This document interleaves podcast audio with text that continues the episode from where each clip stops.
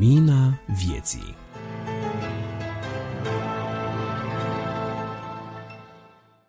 Bun găsit la revista Lumina Vieții, o producție a Asociației Creștinilor Nevăzători Pro Lumina.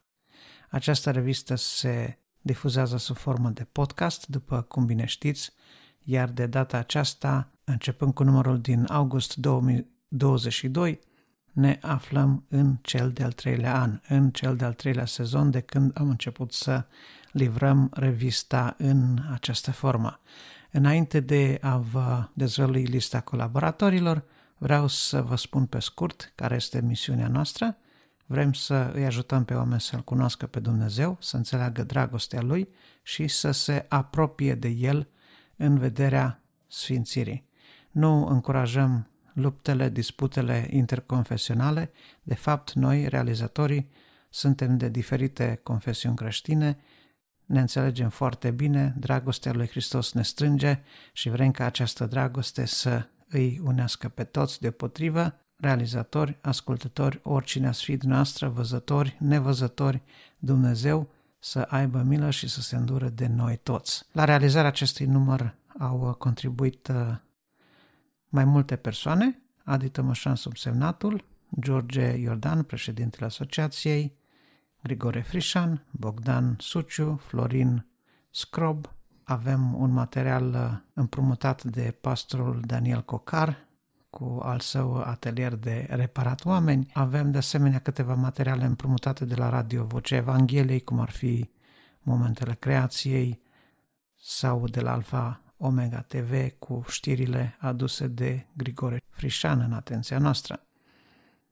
Am mai participat, am mai colaborat aici Cristi Simion, Adi Maris, Carolina Glevesan, iar dacă se întâmplă să fi scăpat pe altcineva, mă veți ierta, însă nu înainte de a încheia să-l pomenesc și pe Nicu Turcu, cel care este responsabil de jingle-urile rubricilor noastre, în speranța că și în minutele care urmează veți găsi un mesaj potrivit pentru sufletul vostru, veți găsi mângâiere prin poeziile, prin mesajele, prin informațiile pe care le veți audia.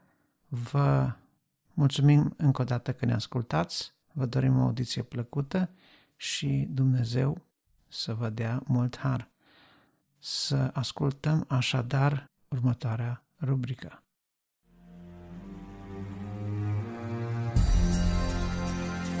Editorial. Bun găsit, dragii mei! La microfon, George Iordan. Titlul este: Urmând pe Hristos, poți deveni prin credința în El un om frumos. În Evanghelia după Luca, la capitolul 9, cu versetul 11, scrie, citez, noroadele au priceput lucrul acesta și au mers după El. Iisus i-a primit bine. Le vorbea despre împărăția lui Dumnezeu și vindeca pe cei ce aveau trebuință de vindecare. Încheia citatul. În decadența stranie de moralitate, încă mai sunt oameni frumoși și frumusețea unui om nu stă în perfecțiunea promovată de filmele hollywoodiene, ci în omul din locul pe care atât de puțini oameni îl mai văd. Omul din interior, care pentru uniformizare îl îmbrăcăm cu haine mai scumpe sau din cele care sunt mai scumpe etichetate, omul a început să-și piardă frumusețea, pe când era în cel mai frumos tărâm creat de Dumnezeu, din grădina edenică, printre razele minunate, generos răspândite printre petalele multiflorale, acolo unde multitudinea viului colorit își șterge ușor amintirea din pricina rarelor noastre aducere aminte. Omul fără păcat, Adam, a hotărât să asculte de chemarea așa al părului de a gusta plăcerea morții. Și iată-ne pe fiecare în străvechiul Adam gustând plăcerile morții, a depărtării de Dumnezeu. Ne întoarcem voit spatele către perceptele divine și rar mai vezi pe aici pe colea cât un om care își propune să meargă după Dumnezeu, Inconștient devenind căutătorul inimii lui Dumnezeu către inima lui străpunsă de neascultarea adamică. Și de ce să nu recunoaștem că nici noi n-am fost mai supuși poruncii divine? În cartea Galileanul de Lucian Cristescu este scris următoarele, cităm: orice om urmărește în viața asta valori. Când aud cuvântul valorii, mintea se duce imediat la bunurile materiale, bani, mașină, o cheie franceză, covrici, aspirine, etc. Acestea, într-adevăr, sunt valori, dar fac parte din domeniul utilitar. Ele pot fi sau pot lipsi într-o măsură fără să ne afecteze ființa lăuntrică, personalitatea. Cu veacuri în urmă, oamenii de atunci n-aveau nici unele dintre ele și totuși erau mulțumiți, ba chiar au produs valori spirituale. Din nefericire, domeniul utilitar a devenit singura scară de valori pentru omul materialist, al cărui suflet a devenit slăbănog și caustafie. Deosebit de cele utilitare, valorile spirituale însă, adică valorile care se leagă de frământările minții și ale sufletului, se pot împărți în numai 3 domenii: binele, adevărul și frumosul. De adevăr, de exemplu, adevărul despre nori sau adevărul despre ulcer sau adevărul despre cromozomii se ocupă știința. În funcție de domeniu, există diferite științe. De exemplu, pentru nori e geografia fizică, pentru ulcer e medicina, pentru cromozomii este genetica. Sunt arte diferite în funcție de domeniu. De exemplu, de culori se ocupă pictura, de volume se ocupă arhitectura și sculptura, iar de sunete, muzica. De bine, de exemplu, dacă este bine să mă răzbun, este bine să privesc un film porno, e bine să îl aud pe șeful, se ocupă morala. Atât știința cât și arta s-au dezvoltat incredibil, depășind imaginația noastră. În schimb, morala se află într-un regres de care nici nu ne dăm seama. Pentru științe există un for care monitorizează dezvoltarea ei, să zicem Academia de Știință sau instituțiile de specialitate. Pentru arte există iarăși instituții care promovează artele, dar pentru morală, cine se ocupă de ea? Tribunalul? În niciun caz. Tribunalul se ocupă cu lipsa moralei, cu fără de legile care apar din cauza faptului că omul a uitat de morală. Și atunci, cine? Unii zic că filozofia se ocupă de ea. Într-o măsură, ea investighează domeniul, dar într-o manieră atât de înaltă și savantă încât omul de rând n-ajunge nici măcar să o zărească. În plus, filozofiile sunt foarte diferite între ele, încât uneori se contrazic chiar în probleme de morală. Oare credeți că omul și societatea stabilesc ce e bine și ce e rău? Avurtul? Suntem în România, în ianuarie 1990, cum numai o lună înainte, femeia care comitea un avort era judecată și condamnată pentru omocidere. După numai o lună, legile s-au schimbat și avortul a devenit un lucru nerecomandat, dar totuși onorabil, dacă ții cont că în lume, în fiecare an, 55 de milioane de prunci sunt avortați. În Cuba, avortul este considerat ca lipsă de patriotism și împotriva statului. În China, suprapopulată, în schimb, avortul este considerat drept o faptă patriotică. Mă întreb, Cum e posibil această subită schimbare de sens de la imoral la moral? Oare o faptă nu e prin natura lucrurilor bună sau rea? Ea devine bună sau rea ca giruieta de pe casă, după cum o etichetează cineva?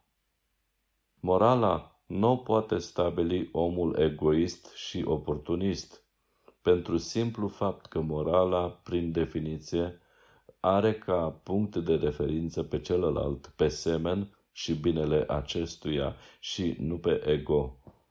Recunoașterea și respectarea celuilalt se cheamă altruism. Esența altruismului este iubirea. Iată-ne ajunși la capătul potecii logice. Dacă iubirea este esența moralei, atunci cine poate să stabilească binele sau răul? Dumnezeu este dragoste, în 1 Ioan 4,8. El a tocmit pe om după natura lui, iubirea. Dătătorul omului și al iubirii este unicul care are calitatea să hotărească ce e bine și ce nu. Iar lucrurile au și fost hotărâte. Iubirea ne-a fost arătată în Iisus Hristos, cuvântul întrupat și cuvântul scris. Iată cine se ocupă de morală în lume. El a dat singurul manual de morală, Biblia. Obiectul ei nu este nici adevărul științific și nici frumosul estetic.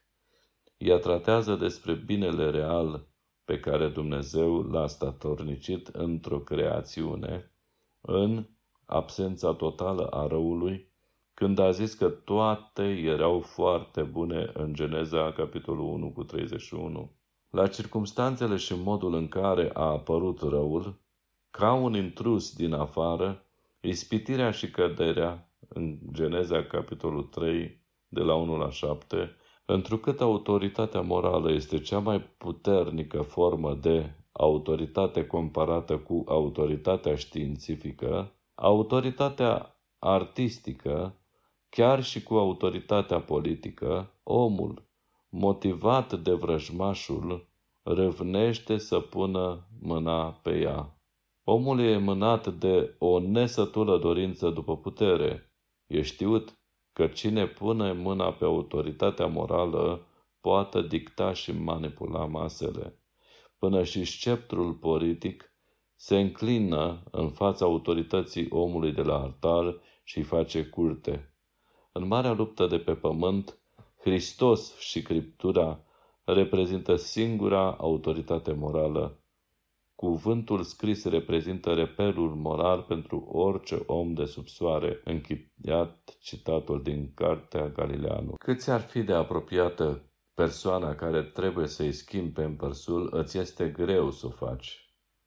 Câți ar fi de drag prietenul sau prietena? Ai oarecare reținere când deschizi ușa salonului unde zace trupul răpus de cancer? Să vorbim despre boli terminale, secții paliative, cimitire, despre case unde jalea a pătruns, așa că parcă n-am dorit să zăbovim cu gândul în aceste evenimente. Am avut un prieten pe care unii din ascultătorii acestei reviste îl cunosc. Am mers multă vreme alături de el prin țară, în microbuzul asociației. Numele lui este Horia, care a scris și o carte numită Pace Vouă. Omul acesta a paralizat la vârsta de 48 de ani un anevrism cumplit care l-a țintuit la pat. După vreo 3 săptămâni de spitalizare, unul dintre frații în vârstă, pe atunci avea 68 de ani, a mers la soția lui Horia și a spus: "Am venit să te înlocuiesc vreo câteva nopți, pentru că ești epuizată, du-te acasă și odihnește-te." Și a stat lângă Horia timp de câteva zile, fără plată. A trebuit să îl întoarcă pe o parte, să îl hrănească, să îi dea medicamentele, să îi facă absolut tot, schimbare de Pampers, etc. Am aflat mai târziu și am spus că e un gest minunat. Lângă oamenii atenți la nevoile celor din jur, îți place să stai. pentru că te simți bine în prezența lor. Însă, cum să te simți în preajma suferințelor, acolo unde este depreciere, invidie, ură, indiferență, agresiuni verbale, violență fizică, în comparație cu locul de unde a venit Domnul Iisus, pământul acesta este o vale pe bună dreptate numită Valea Plângerii. Și nu mă miră că oamenii mergeau după omul care trăia fără să respingă sau să rănească pe cineva, ci dimpotrivă le vorbea lucruri care îi făcea să simtă realitatea vieții și cât de multă bunătate să vindeci și să ierți. Oamenii îl căutau și mergeau după el. Îndrăcitul din Gadara, după ce a fost vindecat, a dorit să rămână lângă Domnul Iisus. Și iată că a fost trimis să spună casei lui ce i s-a întâmplat și ce țel, cât de motivat a fost omul acesta să facă slujba aceasta, când știa bine ce primise de la Dumnezeu, să fii vindecat de trăirea printre morminte, să-ți sfâci carnea cu pietre. Da, cu pietre, că de multe ori observăm nu pietre în jurul nostru, ci stânci, oameni de neclintit din gândurile lor, de neurnit din prejudecățile lor, că frumosul este în anecdote vulgare, în romane pornografice, în urlete, că de frumosul, nu mai e frumosul ca acum 2 secole. Am evoluat până chiar și arta, cu cât spui ceva mai neinteligibil, sau desenezi linii fără șir, cu atât se numește pictură mai abstractă și înțelesul e fără concretețe, fără miez, fără trăire, fără culoare, fără simț. Da, omul contemporan uită muzica și esteticul, uită bunul simț, uită biserica, uită cuvântul lui Dumnezeu.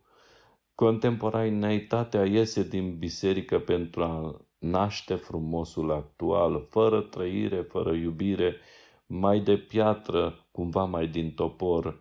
Și după cum îndrăcitul din Gadara își tăia carnea cu pietrele, și noi am ajuns parcă să ne sfârtecăm carnea proprie, ba chiar a celorlalți cu toporul, cu piatra, cu sapa, cu ce prindem la îndemână, ba chiar mai avem o piatră atât de ascuțită căreia îi spune vorba, da, dărâmăm cu vorba, că unii ajung să zică despre celălalt, să-mi spună mie așa ceva, mai bine mi-ar fi dat o palmă.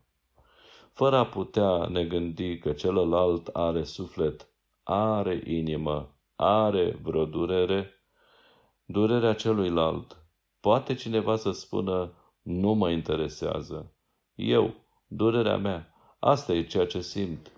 Omul, în adevărata accepțiune verbală, adică cel care privește în sus, cel care se gândește la Dumnezeu, care contemplă pe Dumnezeu, care așteaptă aprecierea și îndemnurile de la Dumnezeu, este omul frumos.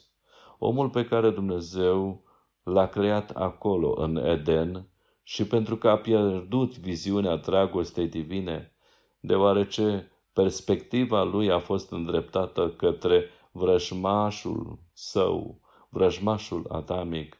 A devenit împotriva a tot ceea ce este frumos.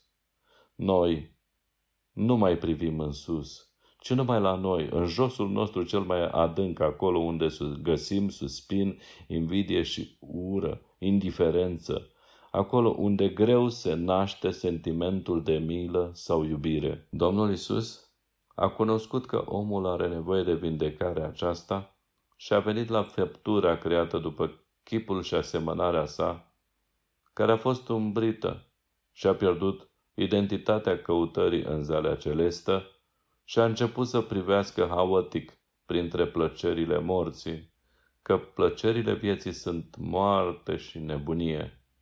Da, omul Iisus, care este Dumnezeul, în stare să moară pentru nevrednicia umană, să moară pentru ucirerile noastre, pentru răutățile și indiferența noastră în care mă regăsesc eu, în care nu sunt mai deștept sau mai puternic decât Adam, ci la fel de căzut și fără compasiune față de pierderea edenică.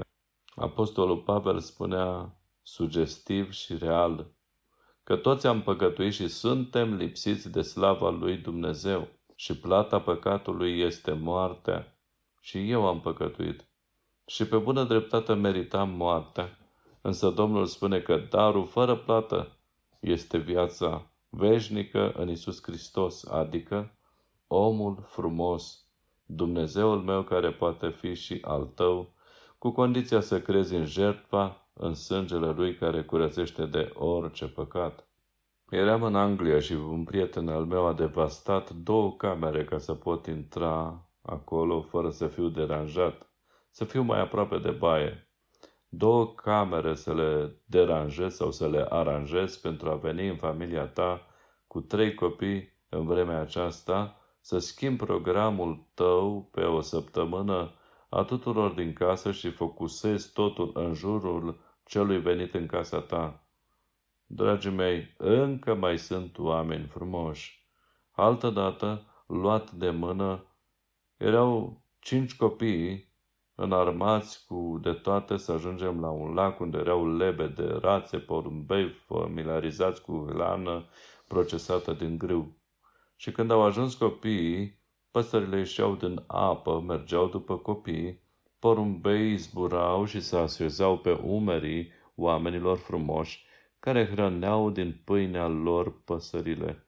Să mergi cu un orb de mână. Oare ce simte cineva care vede? Mă întreb. Eu, ca nevăzător, am mers cu un orb de mână, am condus un orb și m-a condus un orb cu grijă, și sunt sentimente ciudate și grijă, un pic de teamă, dar e interesant sentimentul când ajungi la destinație fără să ți se întâmple nimic rău.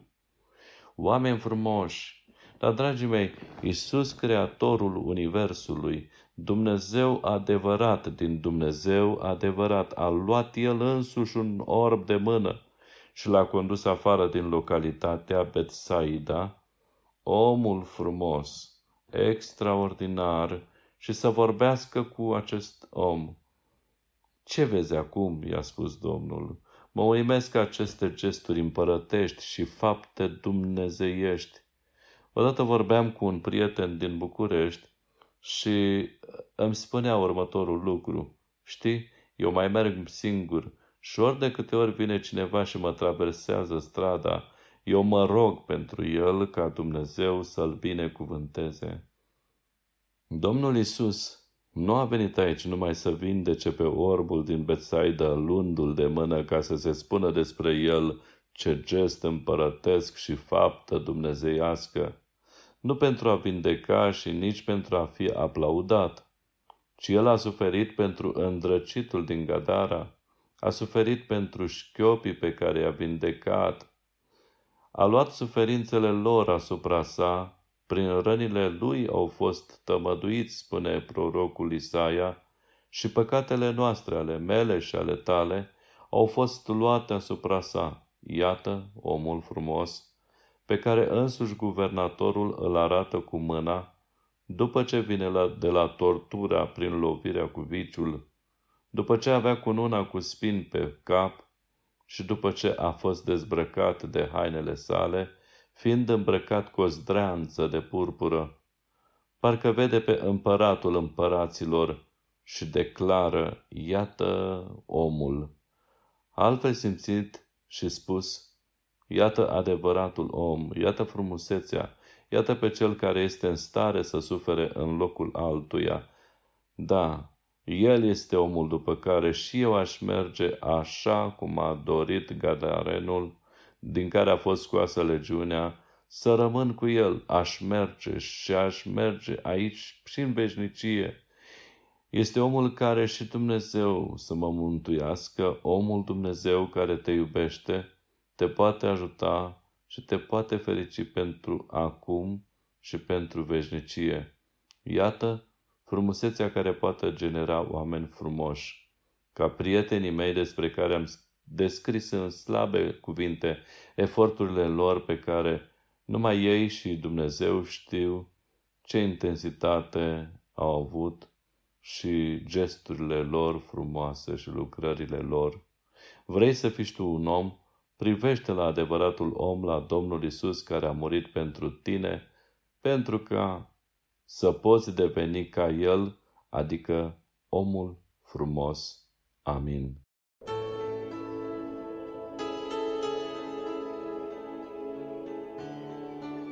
Vestea bună.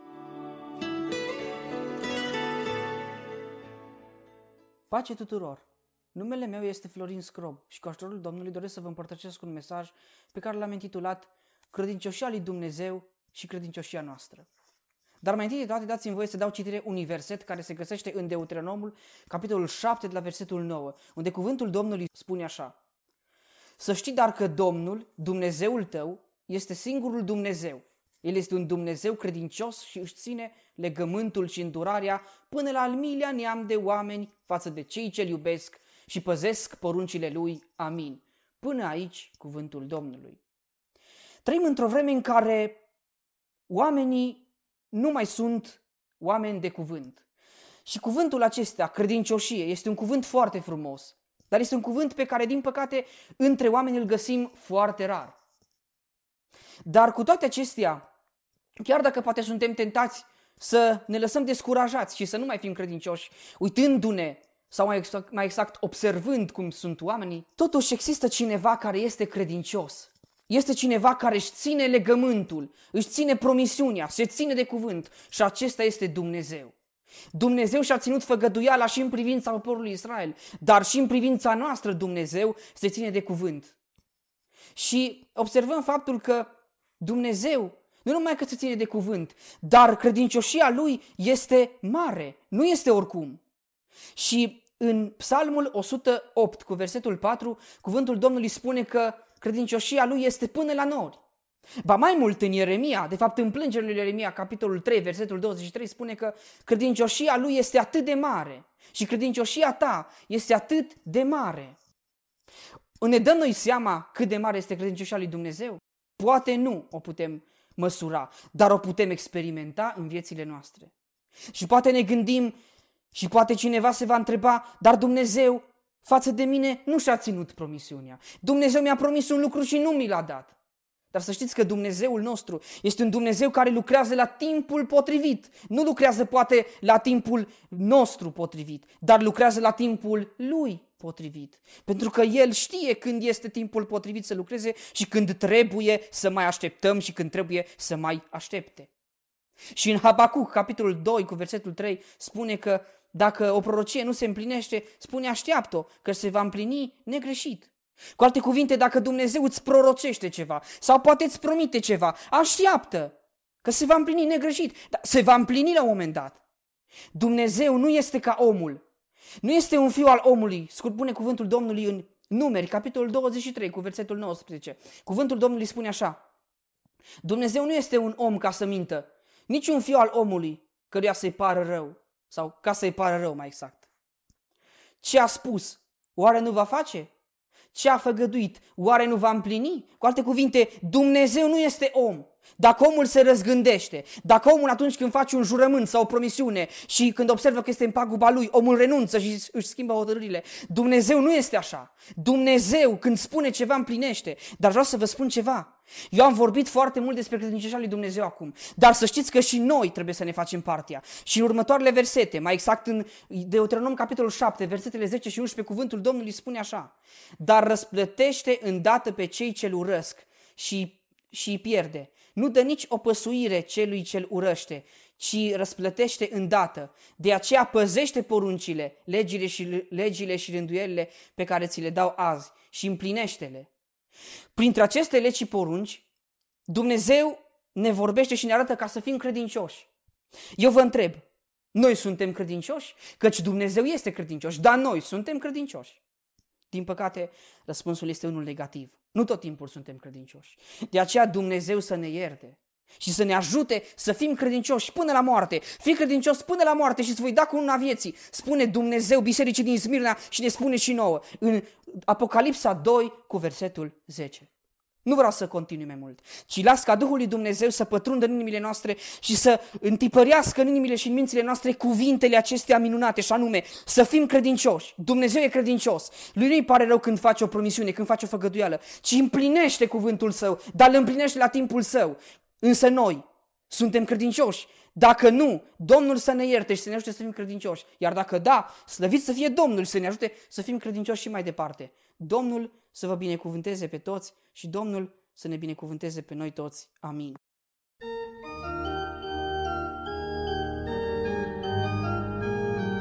Apologeticos.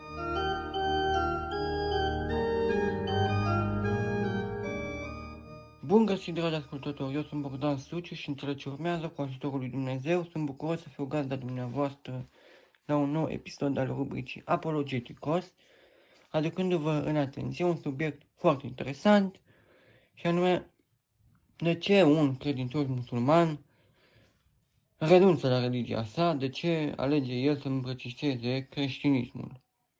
Titlul temei pe care vă propun astăzi spre atenție poate fi sintetizat sub forma unei întrebări.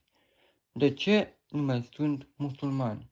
Pentru a răspunde acestei întrebări putem începe cu o apreciere pe care o face Ernst Renan și care spune că primele victime ale islamului sunt chiar musulmanii, iar cel mai mare serviciu pe care poți face unui musulman este să le liberezi de religia lui. Bine, e foarte interesant această considerație și de menționat este faptul că Ernst Renan emite această apreciere dintr-o postură neutră, el nefiind afiliat nici islamului și nici creștinismului. De altfel, nu toate comentariile pe care Renan le-a făcut la adresa islamului au fost defavorabile. Iar pe de altă parte, el a făcut câteva aprecieri usturătoare la adresa creștinismului. Prin urmare, atunci când ne referim la punctul de vedere al lui Renan, putem să îl considerăm ca un punct de vedere imparțial, un punct de vedere neangajat din punct de vedere al afilierii religioase. Și atunci rămâne întrebarea, cum așa? De ce această perspectivă? Cum că primele victime ale islamului sunt chiar musulmanii? Pentru că islamul, în conținutul său, propune o serie de ritualuri, de precepte de viață, care sunt foarte rigide și care sunt necesare a fi urmate cu strictețe pentru a putea accede la mântuire, cum am spune noi, sau, mă rog, pentru a putea fi alături de Allah, pentru a câștiga, practic, aprecierea, acceptarea lui. E problematic, cum am spus, pentru că aceste lucruri, aceste ritualuri, implică și multă tensiune, multă presiune care se pune asupra credincioșilor musulmani care își propun să le îndeplinească. Un alt aspect la fel de problematic și dificil este legat de viziunea escatologică, adică viziunea despre sfârșitul lumii, care în islam gravitează mult în jurul judecății de apoi și a unui cântar pe care sufletul va fi cântărit la vremea judecății și în cazul în care faptele lui bune primează, atunci el va petrece eternitatea alături de Allah, iar în cazul în care faptele rele sunt cele care sunt mai numeroase, atunci lucrurile se schimbă, iar el va fi, sufletul respectiv va fi pierdut. Ca o paranteză, în islam nu se vorbește despre ideea de iertare, așa cum se vorbește în creștinism, și este doar judecata în care cântăresc faptele. iar pentru a putea câștiga iertarea sau aprecierea lui Allah, e nevoie să existe un număr de fapte care să fie mai numeroase decât cele rele. De fapte bune, da, mai numeroase decât cele rele. O altă problemă este legată de Coran. Coranul care ridică o serie de semne de întrebare, atât în conținutul său, cât și în modul în care el este transmis și interpretat.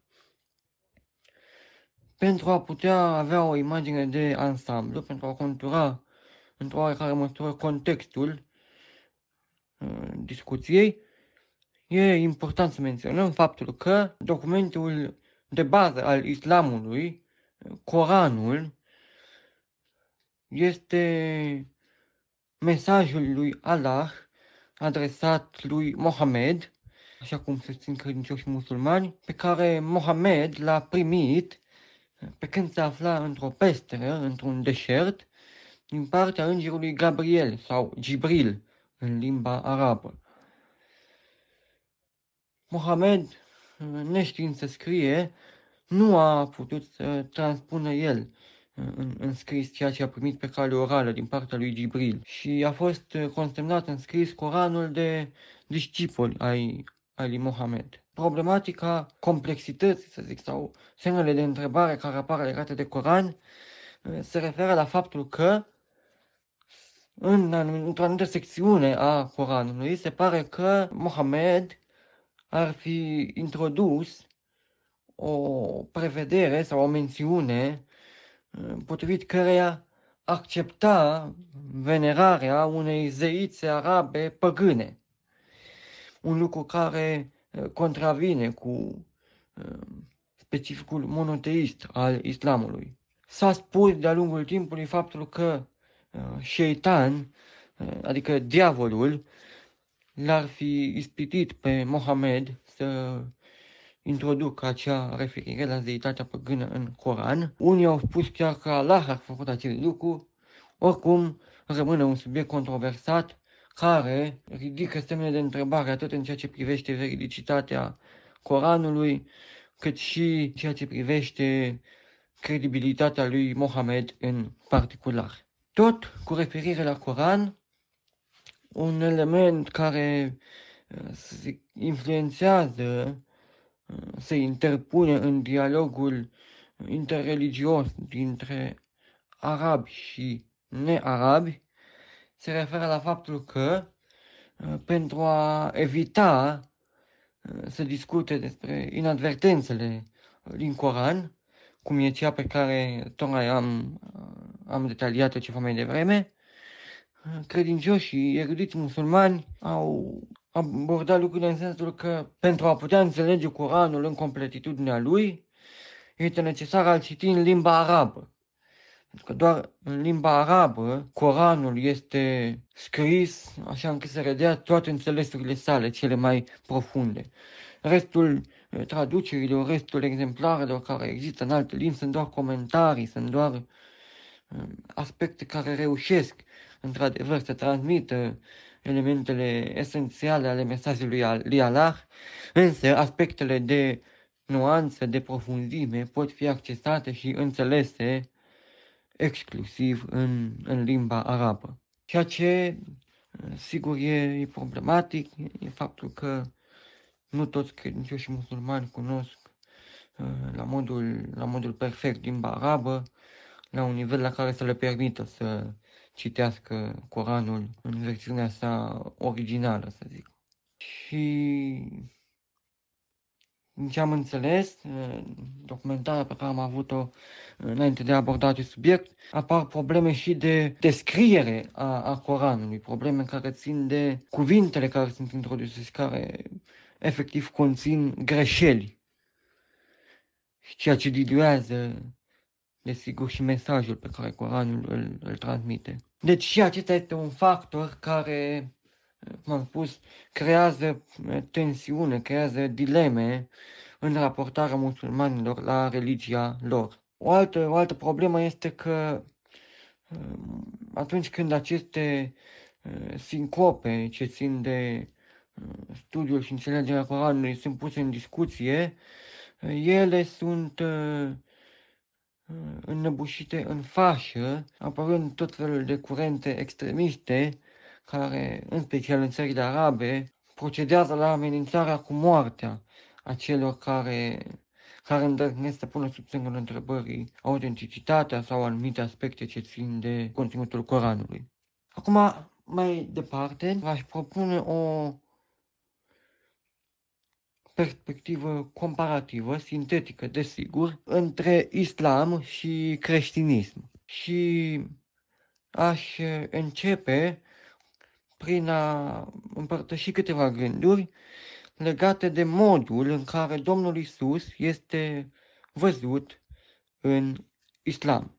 De menționat faptul că există atât asemenea cât și diferențe între percepția Domnului Iisus în islam și modul în care Domnul Iisus este considerat, ceea ce El reprezintă pentru creștini. E bine, de menționat este faptul că, la fel ca în cazul nostru al creștinilor, și credincioșii musulmani admit nașterea din fecioară a Domnului Iisus sau Isa, cum este el numit în limba arabă. Mai mult decât atât, se menționează faptul că Maica Domnului, Fecioara Maria, s-ar fi retras din lume la un moment dat și se face referire la o întâlnire pe care ar fi avut-o cu un înger care ar fi introdus un văl care separa pe Maria de ceilalți oameni. Mergând un pas mai departe, mi-a întrebat faptul că Isa a vorbit. Se menționează faptul că el a vorbit încă din copilăria mică, lucruri care nu apar în textul biblic, da? Deci sunt lucruri care sunt specifice doar Coranului, cele pe care le aduc acum în discuție. De asemenea, faptul că Iisus a făcut minuni, la fel este admis și de credincioși musulmani, deci acestea sunt câteva similitudini și de aici apar diferențele.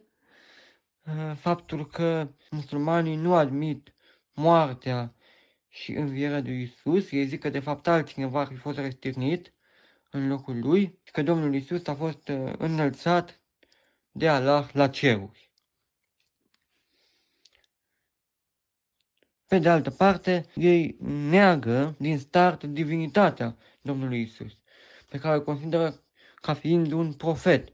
Și mai mult decât atât, consideră credincioșii musulmani că Domnul Iisus va fi printre cei care vor da mărturie la judecata de apoi împotriva creștinilor, care l-ar fi considerat Fiul lui Dumnezeu, ceea ce el nu a spus niciodată. Repet, e viziunea musulmană asupra Domnului Iisus. Deci acestea ar fi câteva perspective, cum am zis, prezentate într-o manieră sintetică. De asemenea, faptul că în islam, pentru a atinge mântuirea, pentru a câștiga iertarea, aprecierea lui Allah, e nevoie să îndeplinim o serie de condiții. Să faci fapte bune, să fi avut milă de săraci, să fi practicat cele 5 momente de rugăciune pe zi, specifice islamului, să fie apărat islamul în relație cu necredincioșii, iar în cazul în care apar abateri, se menționează faptul că Allah îi urăște, nu îi iubește pe cei păcătoși. E bine, constatăm aici o condiționare a iubirii, a aprecierii de Allah de faptele pe care credincioșii le fac în activitatea lor cotidiană.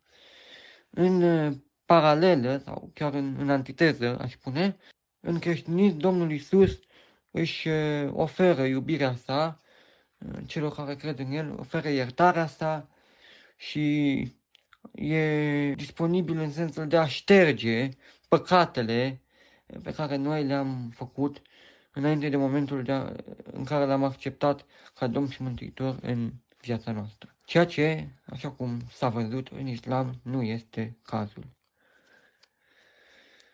Dacă ar fi să sintetizăm comparativ mesajele pe care Mohamed și Isus le propun credincioșilor.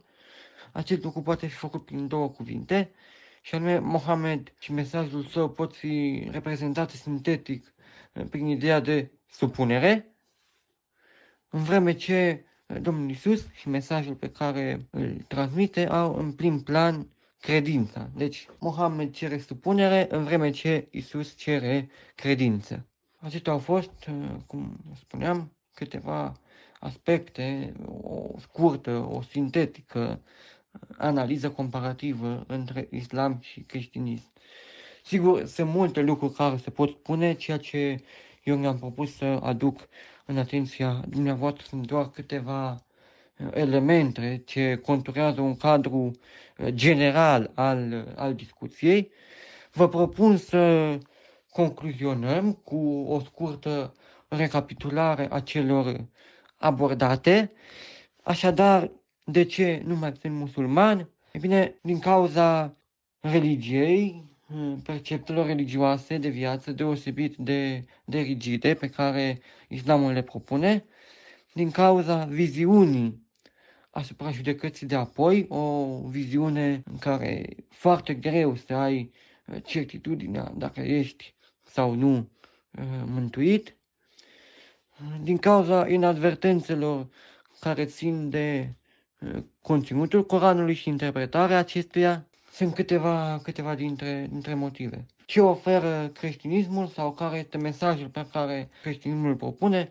Este un mesaj al iubirii, este un mesaj în care fiecare are libertatea să aleagă dacă va fi creștin sau nu. Și vorba unui părinte, Hristos se propune, nu se impune. Acestea sunt câteva elemente foarte, foarte sintetice, foarte pe scurt. Pentru mai multe informații la fel de interesante, vă recomand cartea De ce sunt creștin, carte scrisă de Norman Geisler și Paul Hochman, carte care de altfel a stat și la baza documentării mele pentru subiectul de astăzi. Capitolul 14 al cărții, chiar așa se numește, De ce nu mai sunt musulman. Vi recomand cu toată încrederea, este o lectură educativă, o lectură din care putem culege numeroase informații de interes. Acestea fiind spuse, vă mulțumesc pentru atenția acordată. Dumnezeu să vă binecuvânteze pe fiecare în parte. Toate cele bune. Lapte și bucate tare.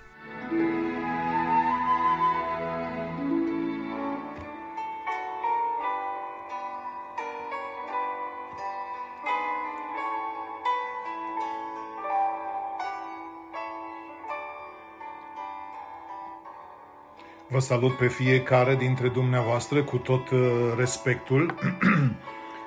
Bine vă regăsesc la atelierul de reparat oameni, dar și la atelierul de vindecat sfinți. Sunt pastorul Daniel Cocar.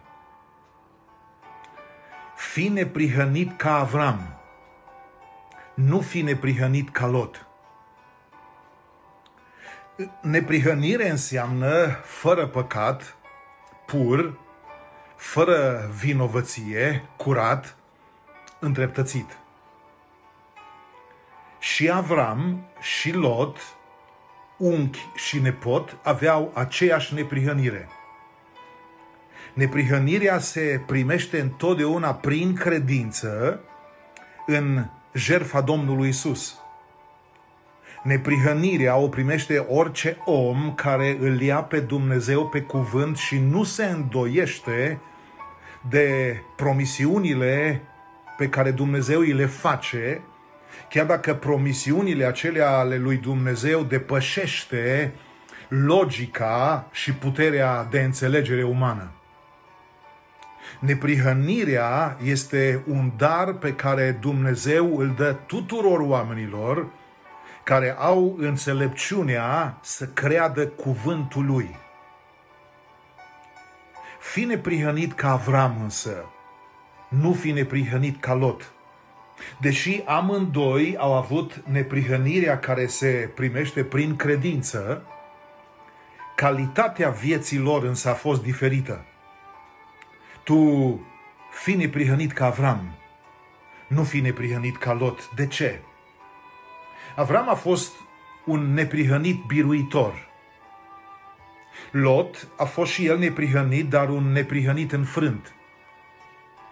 Avram a construit altare oriunde a ajuns.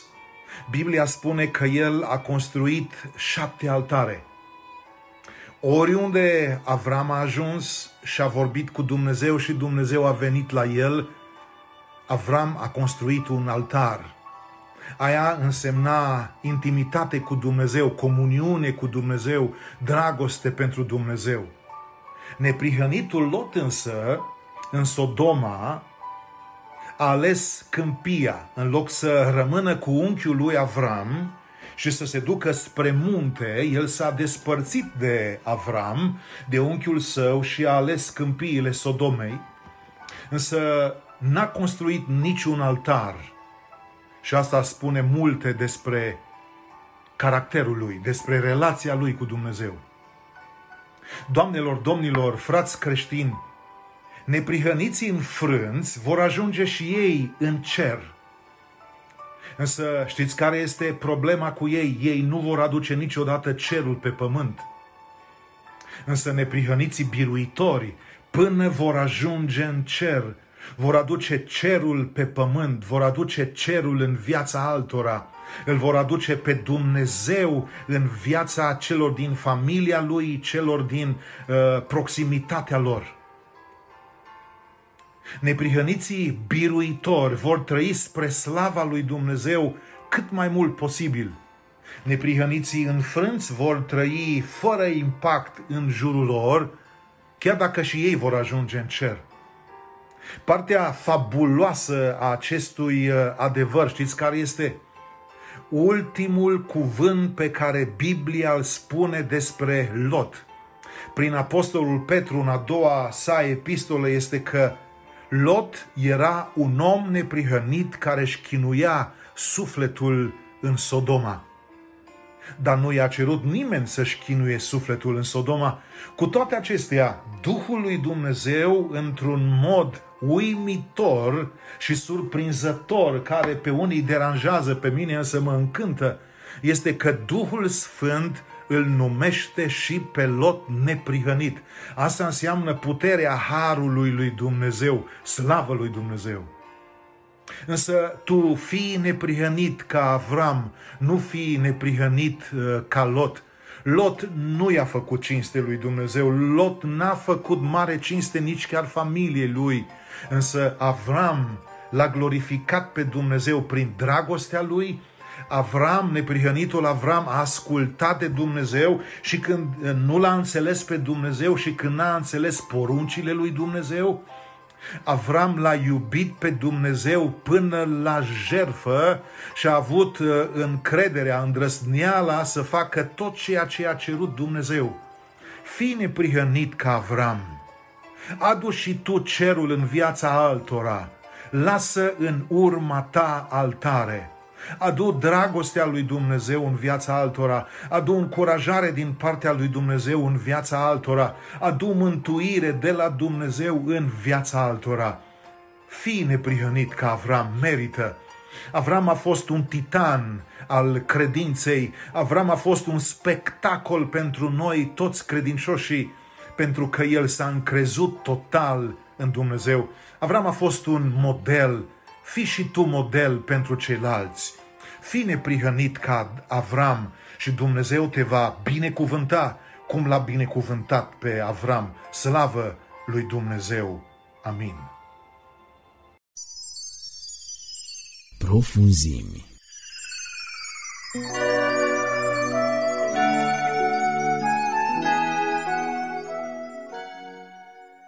Bun găsit, dragi ascultători, la microfon Cristi Simion. Suntem în cadrul rubricii Profunzim. Avem 3 poezii recitate de Adi Maris, Estera Bălan și Marius Motora. Haideți să ascultăm spre slava lui Dumnezeu. Scăldătoarea Betesda era plină de oameni. Fiecare avea o problemă care necesita rezolvare divină. Prietenii nu puteau, banii nu puteau, doctorii nu puteau nici ei. Singurul care putea era Dumnezeu. Trimitea câte un înger din când în când. Când îngerul tulbura apa, nu mai avea importanță dacă erai împărat sau cerșetor, dacă aveai facultate, școală generală sau nimic, ci dacă erai primul. Primul în apă era izbăvit, vindecat, fericit. Al doilea nu primea nimic. Premiul 2 nu te făcea sănătos. Toți oamenii se strângeau la scăldătoare cu speranță. Sperau să fie primii, primii atinși de Creator, primii binecuvântați, primii cu viața schimbată. Printre cei cu nădejde de vindecare era și un slăbănoc care nu putea merge. Paradoxal, neavând pe nimeni, era fără nădejde, dar el era acolo sperând la mila cuiva și apoi la mila lui Dumnezeu. 38 de ani nu și-a mișcat picioarele, dar își imagina cum e să meargă, până într-o zi când s-a întâlnit cu cel care a creat îngerul, cu Isus. Omul care se întâlnește autentic cu Isus este schimbat. Hristos schimbă totul, trăirea, viața, nădejdea, scopul. Câteodată credem că avem nevoie de îngeri ca să ne schimbăm, de ceva miraculos ca să se întâmple, dar în realitate n-avem nevoie decât de Isus, de glasul Lui care să ne poruncească să ne ridicăm din haos. Avem nevoie de puterea lui Isus, de a ne mișca. Pentru slăbănoc nu mai avea importanța al câtelea era. Hristos îl vindecase și nu era nici primul, nici ultimul. Pentru el devenea importantă persoana Domnului, nu vindecarea în sine. Isus l-a găsit în templu, așa cum îi stă bine unui om nou. Omul vindecat de păcat e omul care îl caută pe Dumnezeu, neîncetat, și recunoaște că nu are niciun merit. Smerenia este însușirea tuturor celor schimbați de Hristos. E vremea să ne oprim puțin și să ne întrebăm ce facem cu viața noastră. Dumnezeu ne acordă timp, dar cine are timp pentru Dumnezeu?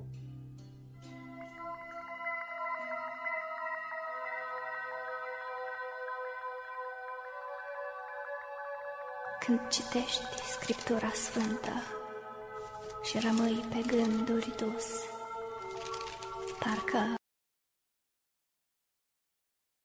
cum pe Golgota Iisus înălța spre cer privirea, dornic pironind-vă-s Duhul, până pleoapele-i căzură peste ochii buni, iar Duhul, dezlegat, porni în grabă jos în închisoarea morții, în șeol să frângă în două pentru a-i sări zăvorul porții. Și te înalți apoi cu gândul în Eden și vezi în zare o cetate de lumină cu oștiri în sărbătoare. Vezi pe porțile înalte de cleștar dintr-o bucată heruvimi cu 4 aripi și cu spada înflăcărată, înălțându-se ca zorii peste floarea primăverii. Dar deodată, din trompete, dau un lung semnal străjerii. Da, departe, printre stele, ca un fulger neîntrerupt, un convoi străbate largul bolților de dedesubt. Și curând, de cântec falnic, cerul cerului umplându-l, iată-i cete după cete, ca noștiri ținându-și rândul, vin în haine de lumină și se înalță ca un stol, zecile de mii de duhuri ridicate din șeol. Izbăvit de sub pedeapsă, vine primul om, Adam, apoi Eva, Set și Abel, Noe, Terah, Abraham. Iată Isaac și Iacov, smulși din lanțurile grele, Iosif ca o stea sclipește între 11 stele. Moise, ușurat de greul lespezilor din Horeb, Iosua este la dreapta, iar la stânga e Caleb. Gedeon, privind cetatea și oștirea fără număr, și Samson, lăsând se cadă pletele mai jos de umăr. David, fericit să uite păcatele iertate, Solomon și toți urmașii casei binecuvântate, toți profeții și martirii ce-au murit frângându-și dorul, de la nepătatul Abel la Ioan Botezătorul. Iar în fața tuturora, ce luceafăr glorios umple cerul de lumină și de har victorios. Iisus, purtând pe frunte diadema de lumini, cu aceeași simplitate cum purtase crengi de spini. Iisus cu mâini întinse, într-un gest de raze nins, cu aceeași dușie cum pe cruce le-a întins. Vai, dar poarta cea înaltă, dintr-un singur alb cleștar, cum își va deschide oare uriașul stăvilar? Până în bolți un glas răsună larg ca bubuitul lavei: sus acum voi porți eterne, iată împăratul slavei. Cine e împăratul slavei? Domnul tare și viteaz, care a biruit în luptă cel mai fioros grumaz. Și târziu, când paradisul s-a închis cu un vuiet lin, printre stele, către poartă, vine încet un biet străin. Ochii lui sunt plini de frică, păr în frunte fața subtă, peste trupul plin de sânge poartă o cămașă ruptă. Ce vrei tu?" îi strigă unul dintre îngerii străjeri. Cine ești?" îl mai întreabă iscodind cu ochi severi. Eu," răspunse încet străinul, copleșit de un oftat, sunt un ticălos din lume. Nu știu să fi fost păcat să nu-l fi făcut în viață. Am ucis, am jefuit. Pe copil m-a prins o vrajă de pahar și de cuțit. Mă țineam ascuns în peșteri și pândeam pe cei bogați. Sângele curgea ca apa, apoi galbenii prădați mi luau toți cârciumarii și femeile pierdute, și cădeam în zori pe o vale între brusturi și cucute. La altare n-am dus jertfă nicio mierlă de când sunt. N-am știut de rugăciune, n-am avut nimica sfânt, o putere, un balaur, îmi da brânci să beau, să prad. Vai, destul, vorbi străjerul, locul tău e acolo în iad. Și cu mâna lui întinsă îi arătă în jos, sub cer, într-o gură de întuneric, plăcări vii într-un crater. Se uită îngrozit străinul, iar apoi încet șopti: da, acolo, dar ascultă, înainte de a muri, osândit fiind la moartea cea mai grea, mai blestemată, țintuit pe lemnul crucii, am văzut, hulit de gloată, un profet murind alături. Ba, mai mult ca un profet, nu era un om din lume, ci sub fruntea de nămet îi plutea în ochi o pace și o dumnezeire în grai. El mi-a spus privind în fața: azi vei fi cu mine în rai. Și acum întrebare. Un cuvânt mai am de spus. Dacă tot ce văd e raiul, nu-i pe aici acel Iisus. O, Iisus, e aici în slavă, tot ce vezi aparține, dar de ce ți acoperi fața hohotind? Sau plângi străine? Rogu-te, o vorbă numai, nu știu cum să-mi spun amarul. Dacă e Iisus aici, spune-i că a venit tâlharul. Vino, poarta e deschisă. Domnul îi vorbește prag. Îl privește lung tâlharul, pașii înapoi se trag. E Iisus, acest arhanghel cu veșminte sclipitoare.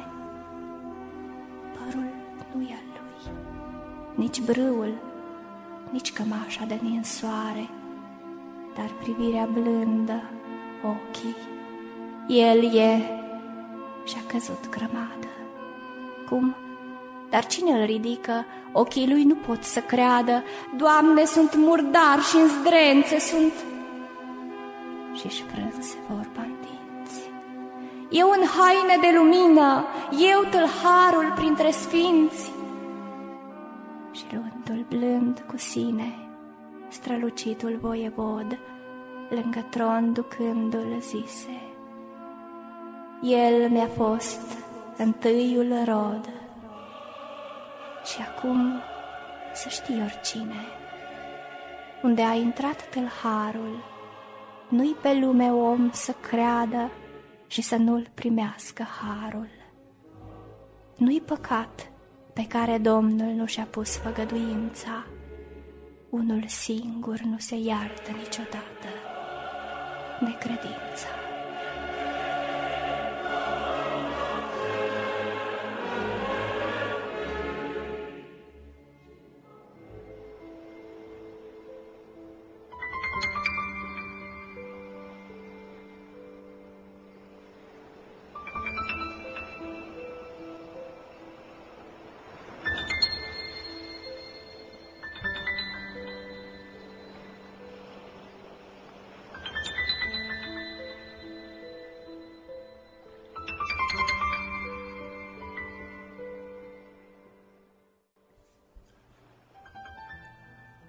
Pe un răzor de luncă verde, sub căldurile de vară, răsăriseră vecine două spice de secară.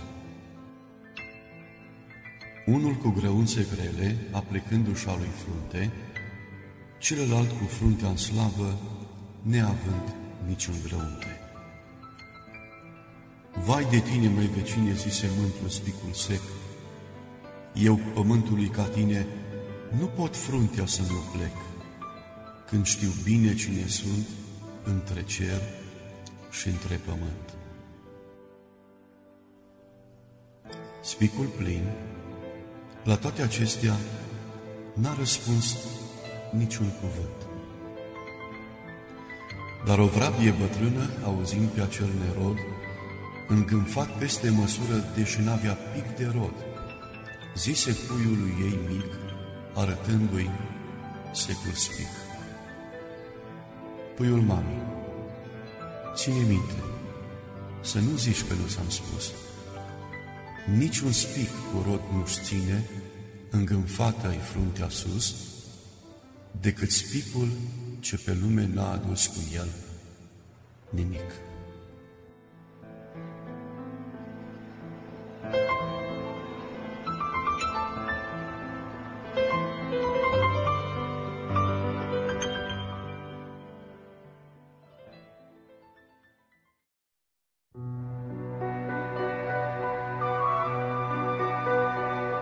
Mărturie.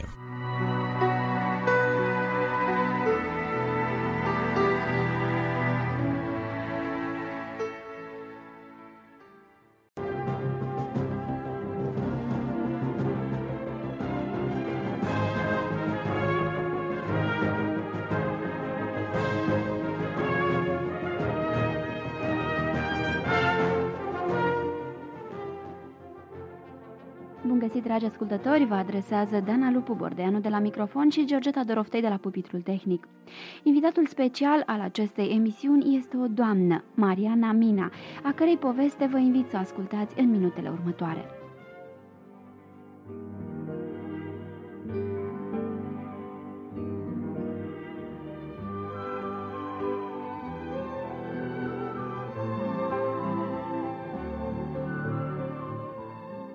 Doamna Mariana, bine ați venit în cadrul emisiunii noastre. Mă bucur nespus să vă am alături. Vă mulțumesc de invitație, mă simt onorată și în același timp responsabilă de fiecare cuvânt rostit. Vă rugăm să ne povestiți despre copilăria dumneavoastră. Am avut o copilărie tristă, dar o evanghelie trăită. Exact cum spun psalmii lui David, din pântecele mamei te-am cunoscut și te-am pus deoparte pentru mine. Am fost găsită de gardienii care făceau runda de noapte sub o bancă în parcul Herăstrău. De acolo am fost dusă la orfelinatul Sfânta Ecaterina. Pe acea vreme se aflau cam 300 de fete în acel orfelinat, iar de acolo, înainte de a împlini un an ca vârstă, am fost înfiată de o familie creștină care își dorea mult o fetiță cu ochii albaștri.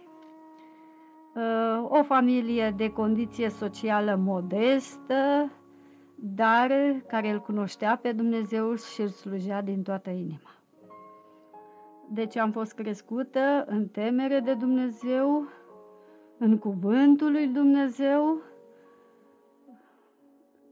dar nu prea acceptam predarea totală în fața lui Dumnezeu.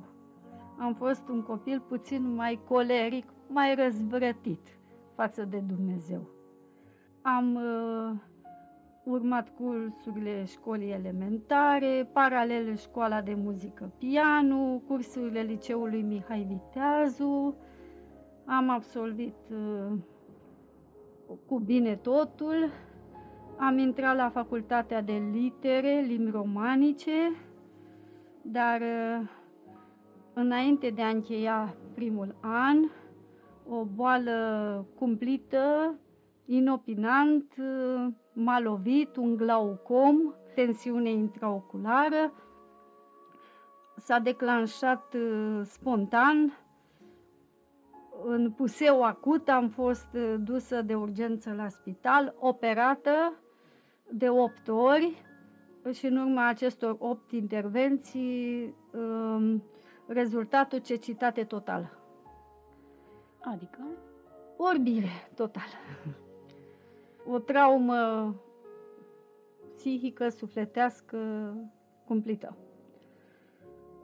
În spital am conștientizat că trebuie să depind de Dumnezeu. Libertatea pe care mi-o doream mi-a fost pur și simplu retezată, cariera ratată, visurile spulberate. Nu v-ați revoltat împotriva lui Dumnezeu?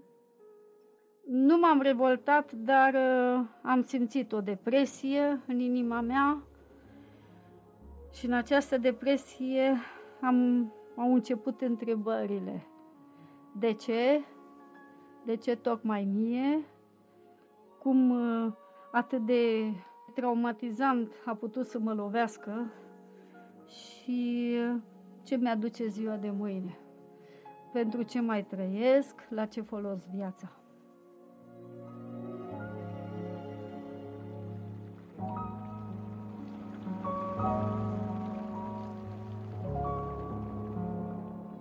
Cum s-au purtat părinții atunci?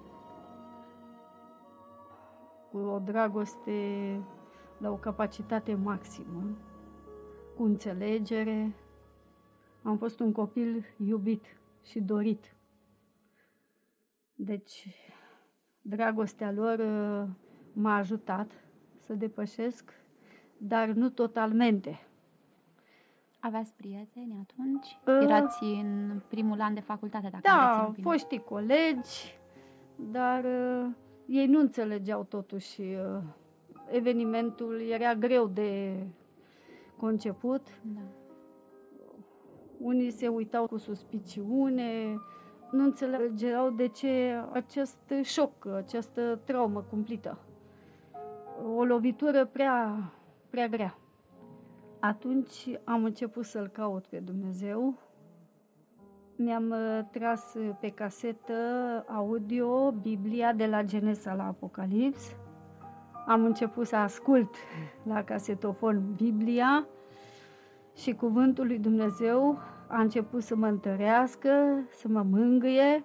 Am primit lumină și am înțeles de ce Dumnezeu a îngăduit această lovitură.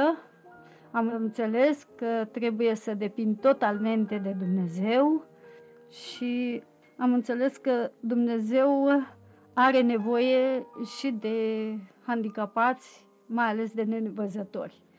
Mai ales din pasajul unde Dumnezeu a întâlnit un orb și l-a întrebat ce dorești. Acest orb striga după ajutor la Dumnezeu și Domnul Iisus l-a întrebat ce dorești, ce vrei să-ți fac.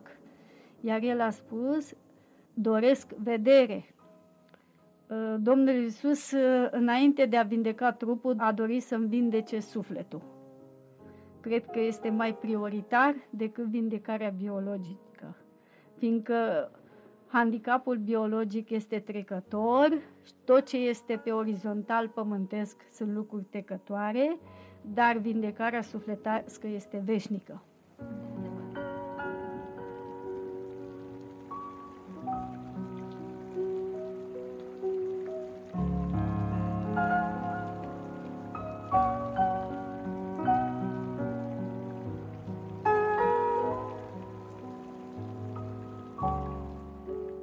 Depășit șocul psihic postoperator atunci când ați realizat că nu veți mai vedea niciodată?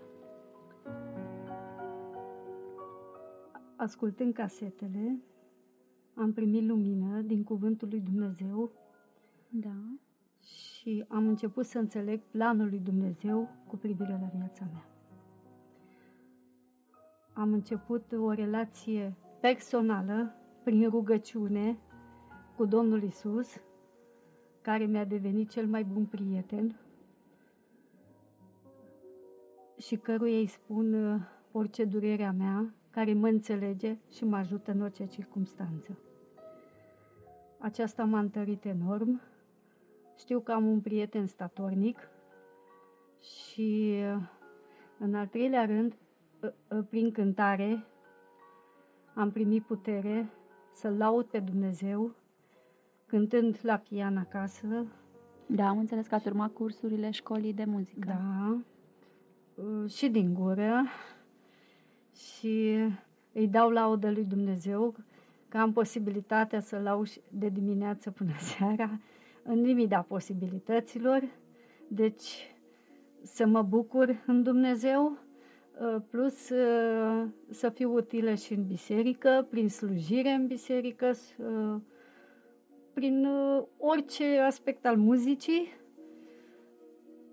prin părtășia cu membrii bisericii, cu prietenii care m-au ajutat, m-au echilibrat sufletește, ascultând Cuvântul lui Dumnezeu prin predici, cântând laudă lui Dumnezeu, implicându-mă în toate lucrările de binefacere, ocupându-mă de lucrările lui Dumnezeu. Am înțeles că atunci când te ocupi de lucrarea lui Dumnezeu, Dumnezeu se ocupă de problemele tale. Într-adevăr. Și aceasta este o mare eliberare sufletească. Ești eliberat de îngrijorări, de stres și de problema zilei de mâine, de care mulți dintre semenii noștri sunt apăsați.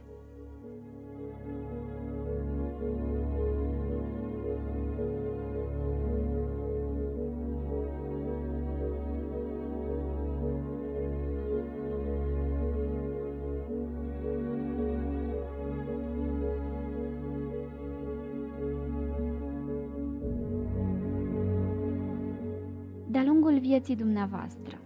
Ați întâlnit alte persoane aflate în dificultate, persoane cu handicap, care aveau nevoie de sprijin. Ați putut să-i ajutați? Da, le-am fost și le sunt și în prezent utilă. După Revoluție au venit o familie de misionari americani creștini care ne-au ajutat să formăm o bisericuță interdenominațională de handicapați, indiferent de handicap, de oameni cu deficiențe biologice, dar care îl iubesc pe Dumnezeu. Studiem Scriptura împreună, ne rugăm, avem părtășie sub toate aspectele, îl lăudăm pe Dumnezeu și prin activitatea mea, prin mărturisirile și experiențele mele directe cu Dumnezeu, prin teofania vieții mele, le-am fost și îi conduc spre Domnul Iisus. Sunt o încurajare, sunt un leac alinător pentru tot ce e în suferință. Asta și îmi doresc mai departe, lucrez cu ei, sunt un lider spiritual al lor și îl rog pe Dumnezeu ca prin viața noastră și prin dragostea pe care o arătăm semenilor și handicapaților, mulți să-L descopere pe Dumnezeu și mulți să fie adăugați la împărție.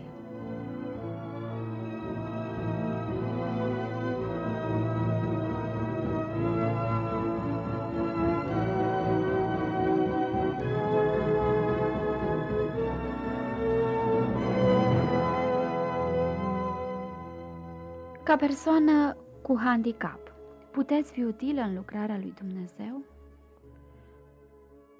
Da, foarte utilă. Dumnezeu are nevoie de handicapați. Chiar dacă de multe ori, cu durere o spun, societatea ne mai consideră chiar relicve sociale, Dumnezeu ne prețuiește și avem valoare în ochii lui Dumnezeu. În primul rând, dacă privim spre crucea Domnului Iisus, Domnul Iisus a murit și pentru handicapați și chiar El a purtat pe cruce păcatele handicapaților și chiar și bolile noastre, toate suferințele le-a luat asupra Lui. Plus de asta, pot să spun că ne face o declarație de dragoste. Pot să se mute munții, pot să se clate nedealurile, dar dragostea mea nu se va muta de la tine. Ați înțeles cât ne iubește Dumnezeu? Plus de asta, ne-a săpat pe palmele Lui străpunse numele fiecărui handicapat, indiferent cum te numești, Cristina, Daniel, Vasile, Gheorghe, numele noastre sunt săpate pe palmele și o picătură de sânge a curs pentru iertarea fiecăruia dintre noi. Plus de asta, El se oferă și în această clipă, Domnul Iisus este la dispoziția noastră, se oferă să ne ajute. Cheamă-mă în ziua necazului și eu te voi izbăvi, iar tu mă vei proslăvi. Domnul Iisus își proslăvește numele în slăbiciunile noastre. În cei slabi își face puterea desăvârșită și are nevoie de slăbiciunile noastre și în întunericul meu strălucește mai tare lumina Lui. Domnul Iisus ne face cea mai mare ofertă din univers. Veniți la mine, toți cei trudiți și împovărați, și eu vă voi da odihnă pentru sufletele noastre. Aruncați asupra mea toate poverile voastre. Eu le preiau și vă eliberez de ele, cum numai eu știu să o fac. Am un verset care îmi place și m-a echilibrat cel mai mult și de câte ori sunt în dezechilibru, că mai intervin momente așa de slăbiciune, pot să spun, îl spun și îl repet: Nu te teme, și pun numele meu, Marian. Nu te uita cu îngrijorare. Eu sunt Dumnezeul tău. Eu te întăresc. Tot eu îți vin în ajutor. Eu te sprijinesc cu dreapta mea biruitoare. Există cineva care să ne iubească mai mult decât acest Dumnezeu care s-a dăruit pentru noi, pentru fiecare?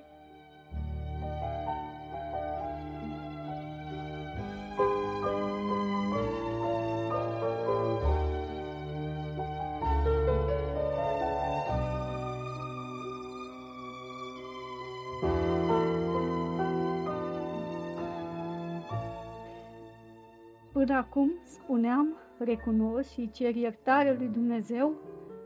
De ce, Doamne? De ce ai îngăduit? Ce-am greșit înaintea Ta? De ce m-ai lovit? Acum nu mai spun. Această întrebare s-a transformat într-o altă întrebare. Doamne, ce pot face pentru Tine? Tu ai făcut atât de mult pentru mine. Eu ce pot face pentru Tine? Am înțeles că la Tichileș se întâmplă ceva minunat.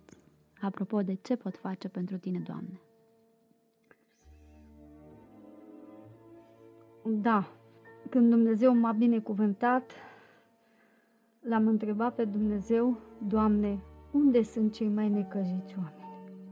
Și Dumnezeu mi-a răspuns. Mi-a descoperit leprozeria Tichilești, unde din anul 1997, de 2 ori pe an, respectiv la 6 luni, vizitez însoțită de creștinii care se pun din dragoste la dispoziția lui Dumnezeu. Vizitez această leprozerie. În 1997 erau 40 de bolnavi acolo. Până acum, în 2003, ultima dată am fost pe 22 aprilie anul acesta, și în acest interval au mai scăzut numărul, au ajuns la 27 de bolnavi. Au mai murit dintre ei. Nu mă bucur că au decedat, dar mă bucură că au fost câștigați pentru împărăție, că au înțeles că Dumnezeu îi iubește și cei ce au mai rămas îl laudă pe Dumnezeu și îi mulțumește lui Dumnezeu că au înțeles că sunt iubiți, au înțeles că prețuiesc mult înaintea lui Dumnezeu. De câte ori mă duc acolo, îi încurajez, explicându-le cuvântul lui Dumnezeu. Le-am spus că ei sunt stelele strălucitoare de pe cer. Și le-am explicat că avem nevoie de întuneric ca să vedem stelele strălucind. Stelele nu strălucesc în lumină, ci în întuneric. Și le-am mai dat o pildă, când norii sunt cei mai grei și cei mai negri, vulturul se înalță mai sus.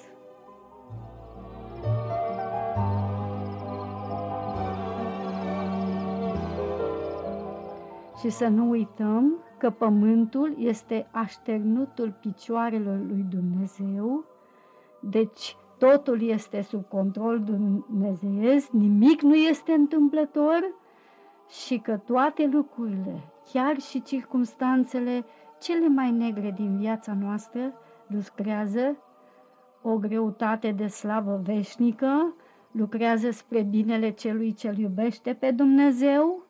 Și am învățat lecția că trebuie să prețuim lucrurile veșnice, deci să nu privim cu atâta pasiune la lucrurile trecătoare, la cele ce se văd, că tot ce se vede este trecător, iar tot ce nu se vede este veșnic. Deci aceasta ar fi chiar definiția credinței. Prin credință am înțeles că lucrurile veșnice sunt cele ce nu se văd, dar care există. Deci am înțeles că chiar dacă nu-L vedem pe Dumnezeu, El există, lucrează minunat în viața noastră, ne poartă de grijă, avem o promisiune Cel neprihănit nu-și va cerși niciodată pâinea și mulțumim lui Dumnezeu, personal îi mulțumesc lui Dumnezeu că de la naștere și până acum m-a purtat pe brațele lui și mă va purta până mă va chema la el. Și doresc să încurajez mai departe, prin cuvântul lui Dumnezeu, pe toți care îl caută pe Dumnezeu. Dar mai se ridică o întrebare. Mulți m-au întrebat: l-ai văzut pe Dumnezeu? De unde îl cunoști? Pe Dumnezeu nu-l poți cunoaște și nu-l poți descoperi decât apropiindu-te de Biblie, care este cuvântul lui Dumnezeu. Studiind Biblia, indiferent pe casetă sau prin lectură, îl descoperi pe Dumnezeu și, descoperindu-l pe el, doresc să ți-l faci prieten. Avem un îndemn: împrietenește-te cu Dumnezeu și vei avea pace. Numai prin împrietenirea cu Domnul Isus descoperi fericirea. Nu poți avea mântuire și fericire fără Domnul Isus. În nimeni altul nu există mântuire decât numai în Domnul Isus. El este singurul care te poate face fericit și acest sentiment al utilității îți dă fericire, echilibru și putere. Pot totul în Hristos care mă întărește.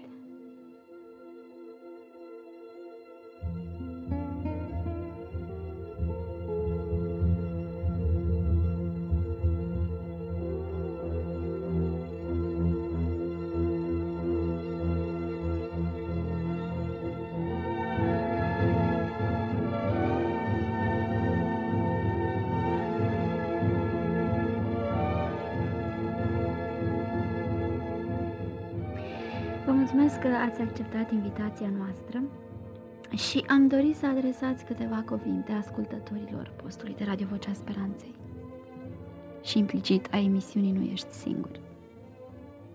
M-a impresionat mult genericul emisiunii Nu Ești Singur. Este o realitate. Dacă în această clipă, ascultătorule, ești singur în casa ta, în fața aparatului de radio și te simți singur, gândește-te că nu ești singur. Avem un tablou în Vechiul Testament unde poporul Israel era în război cu Siria și slujitorul prorocului lui Dumnezeu Elisei, care se numea Gehazi, când a văzut mulțimea care înaintează, oastea numeroasă, a strigat: Stăpâne, suntem pierduți, ce facem? Fiindcă el vedea lucrurile pe orizontal, el vedea lucrurile cu ochii trupești, iar Elisei, slujitorul lui Dumnezeu, vedea lucrurile cu ochii spirituali și s-a rugat pentru Gehazi: Doamne, deschide-i ochii să vadă că mai mulți sunt cu noi decât cu ceilalți. Rog pe Dumnezeu să-ți deschidă ochii în această clipă, prin Duhul lui Cel Sfânt, să înțelegi că Domnul Iisus este alături de tine, că El veghează asupra ta clipă de clipă și îți dă un îndemn. Spune: Doamne, ai milă de mine, sunt un păcătos, primește-mă ca pe copilul tău, doresc să te iubesc și eu, să te slujesc și dacă ți-e greu să o faci și ai să spui: nu mai pot iubi pe acest Dumnezeu atât de rău care a acceptat ca eu să sufăr, acest Dumnezeu i-a pus lui Petru o întrebare și nu numai apostolului Petru, ci și mie. Mă pun în locul lui: Mariano, dacă ți-am luat ochii, mă mai iubești?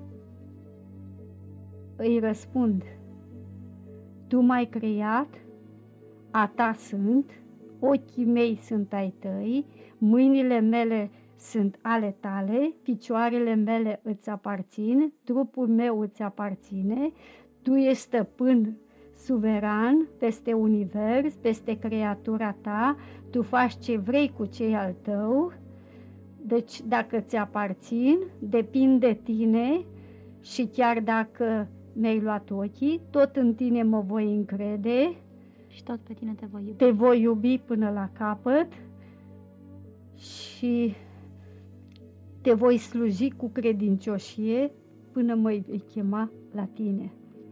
Și acest lucru ți-l dorești și ție, această putere să ți-o dea Dumnezeu și ție și sigur dacă i-o ceri, ți-o va oferi, cere și ți se va da.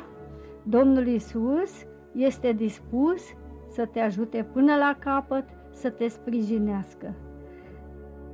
Prin promisiunea, eu sunt cu tine în toate zilele, până la sfârșitul veacurilor. Aceasta să-ți doresc, rămâi prieten cu Domnul Iisus până ne va chema la El sau El va reveni.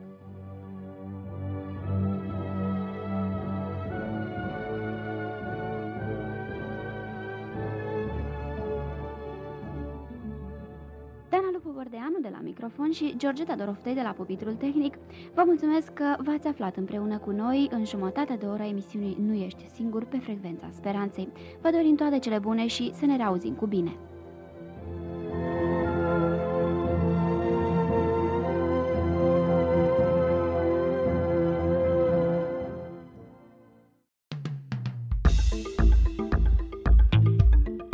Enciclopedie. Viața trupului este în sânge, găsim scris în cuvântul lui Dumnezeu. Dr. Livius Spurș ne va vorbi astăzi la Momentele Creației despre această substanță miraculoasă din trupurile noastre.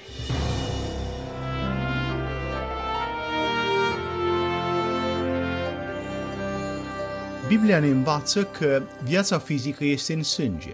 De asemenea, ne învață că viața noastră spirituală și eternă depinde de sângele Domnului Isus Hristos. Inima noastră pompează sângele cu o viteză mai mare de 1 metru pe secundă.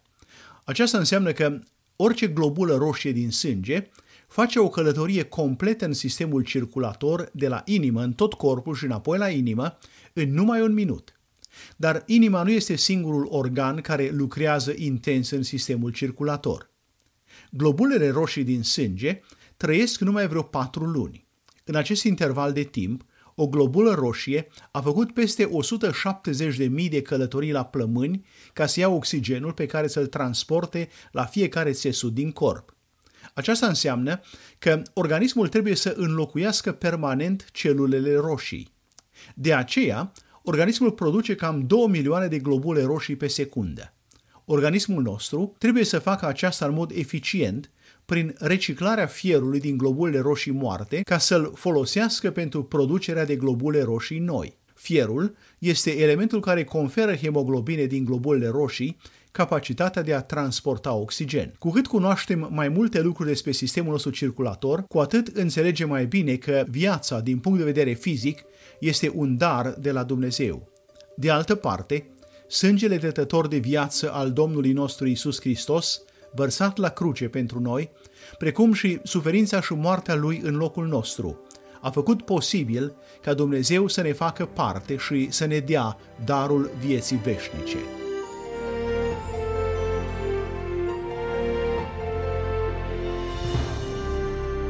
Ficatul este un organ cu o structură complexă, care i-a făcut pe mulți evoluționiști să abandoneze ideea unei evoluții accidentale. Dr. Livius Spurș ne va vorbi astăzi despre acest organ.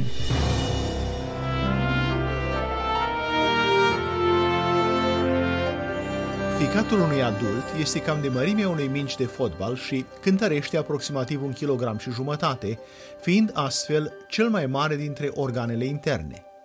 Așezat în partea dreaptă a abdomenului, imediat sub coaste, ficatul îndeplinește mai mult de 500 de funcții și este o legătură vitală între inimă, plămâni și sistemul digestiv.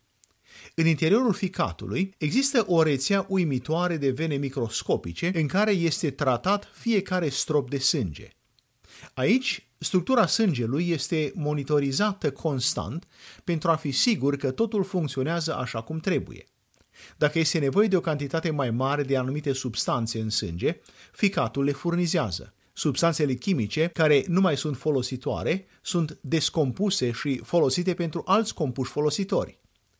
În ficat sunt sintetizate unele proteine și tot aici se corectează concentrațiile factorilor de coagulare a sângelui și se menține echilibrul hormonal.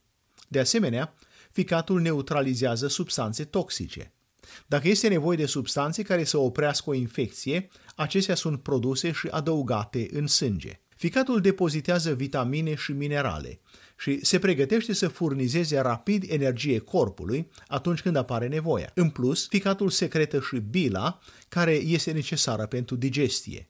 Organe cu structuri complexe, cum este ficatul, i-au făcut pe mulți evoluționiști să abandoneze ideea unei evoluții accidentale pe parcursul a milioane de ani. Ficatul este mult prea complex și prea bine proiectat și integrat în corp ca să fi fost produs întâmplător. Este mult mai logic să recunoaștem că ficatul este lucrarea unui creator înțelept care iubește creația sa, care ne iubește pe noi, creaturile sale.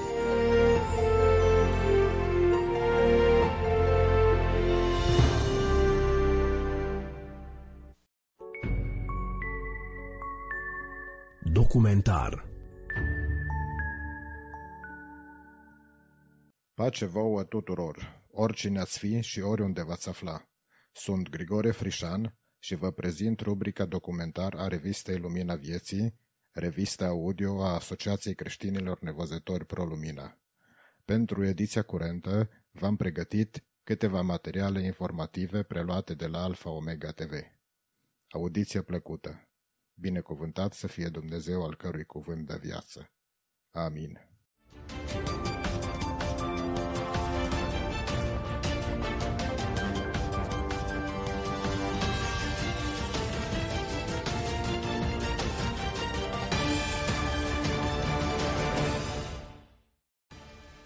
Papa Francisc a comentat recent sprijinul președintelui Joe Biden pentru avort, considerându-l incoerent.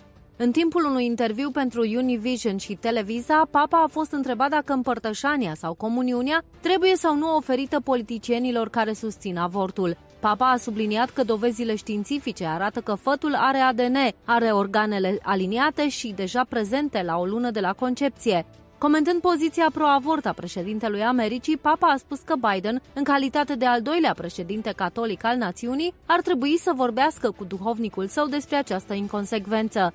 În ciuda afirmațiilor frecvente ale președintelui că este un catolic devotat, Biden a spus că nu este de acord că viața umană începe de la concepție. Acest comentariu este în opoziție cu învățătura Bisericii Catolice. Doctrina oficială a Bisericii afirmă că viața umană trebuie respectată și protejată în mod absolut din momentul concepției. Papa Francisc a condamnat avortul ca fiind asemănător cu angajarea unui ucigaș plătit.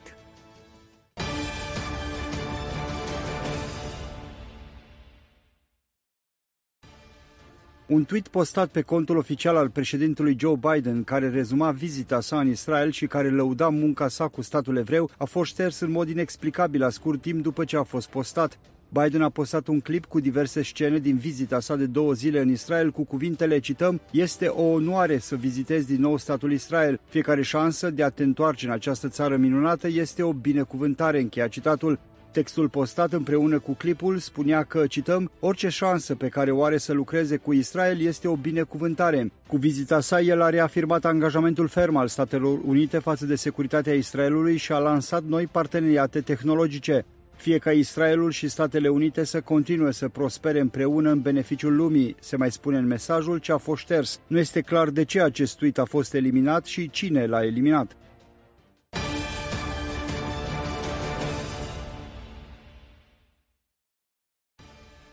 Arabia Saudită a anunțat că își deschide spațiul aerian pentru toate zborurile civile din Israel, o mișcare interpretată de unii ca fiind un pas către pacea între cele două țări. Liderii israelieni au salutat anunțul saudiților. Decizia Arabiei Saudite a fost anunțată cu câteva ore înainte ca Biden să-și încheie vizita în Israel.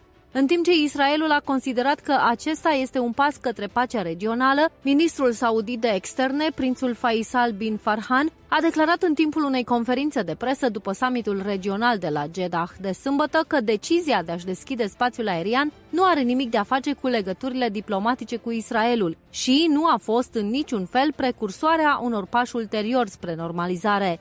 Surse saudite au spus că drumul către normalizarea deplină între Israel și Arabia Saudită este încă foarte lung. Arabia Saudită se așteaptă la progrese semnificative în procesul diplomatic cu autoritatea palestiniană, înainte ca Arabia Saudită să întreprindă vreun pas spre normalizare.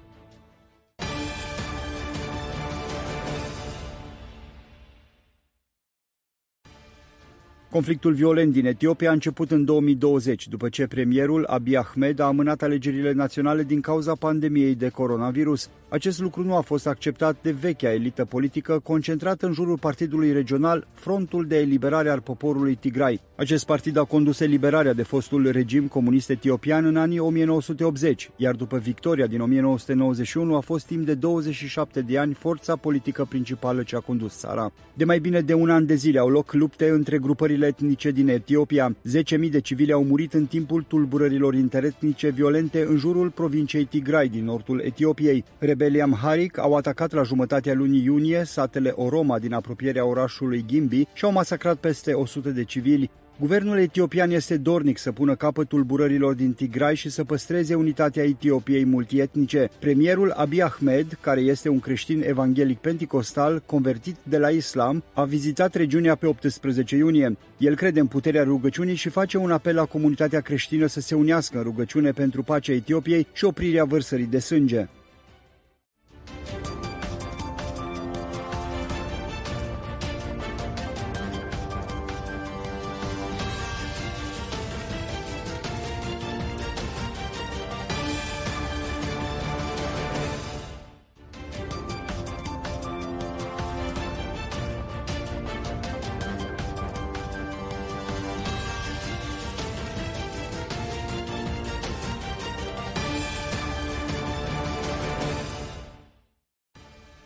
Camera Reprezentanților din SUA a aprobat săptămâna aceasta legea privind respectul pentru căsătorie, care va permite căsătoria între persoane de același sex la nivel federal.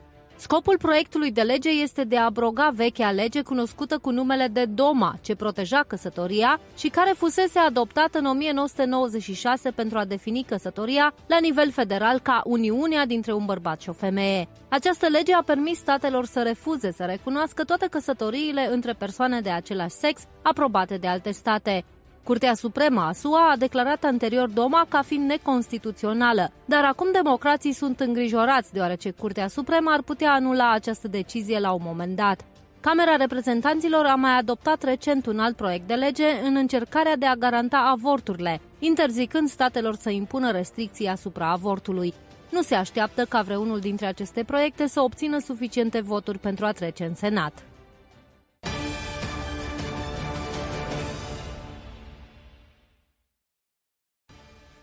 Peste 100 de biserici au părăsit Biserica Metodistă Unită din Florida, după ce 70 de biserici din Georgia au părăsit cultul metodist în iunie.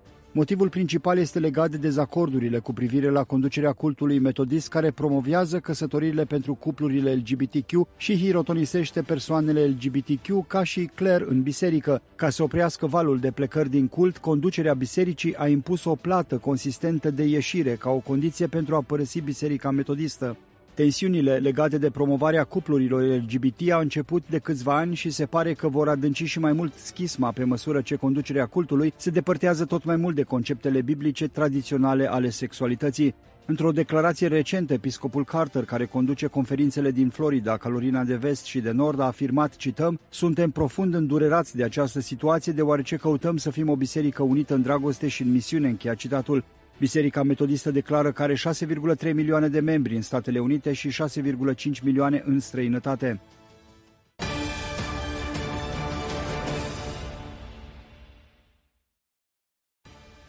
Eforturile activiștilor israelieni de a stabili noi comunități în Iudeea și Samaria s-au concentrat recent pe un nou punct din zona Kiryat Arba, după ce celelalte 5 puncte au fost îndepărtate peste noapte de către poliție.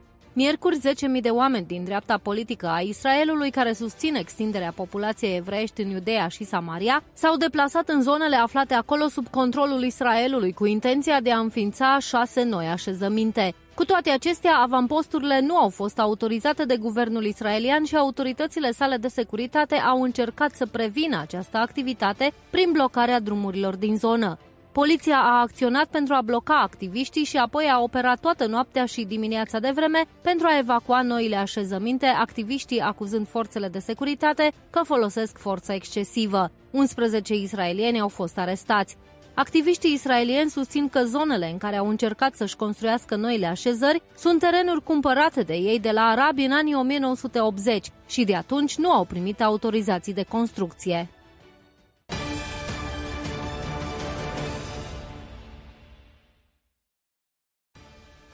O echipă de specialiști și studenți condusă de profesoara Judy Magness de la Universitatea din Carolina de Nord a descoperit recent prima reprezentare cunoscută a personajelor feminine biblice din Cartea Judecătorilor, Debora și Iael. Echipa a făcut lucrări în Galileea Inferioară, unde au descoperit mozaicul vechi de aproape 1600 de ani într-o sinagogă evreiască antică din Hucoc. Magness a subliniat că, cităm, aceasta este prima reprezentare a acestui episod și prima dată când am văzut o reprezentare a eroinelor biblice în arta evrească antică. Privind în cartea lui Iosua, capitolul 19, putem vedea cum povestea ar fi putut avea o rezonanță specială pentru comunitatea evrească din Hucoc, deoarece este descrisă ca având loc în aceeași regiune geografică, teritoriul triburilor lui Neftali și Zabulon, a mai declarat ea.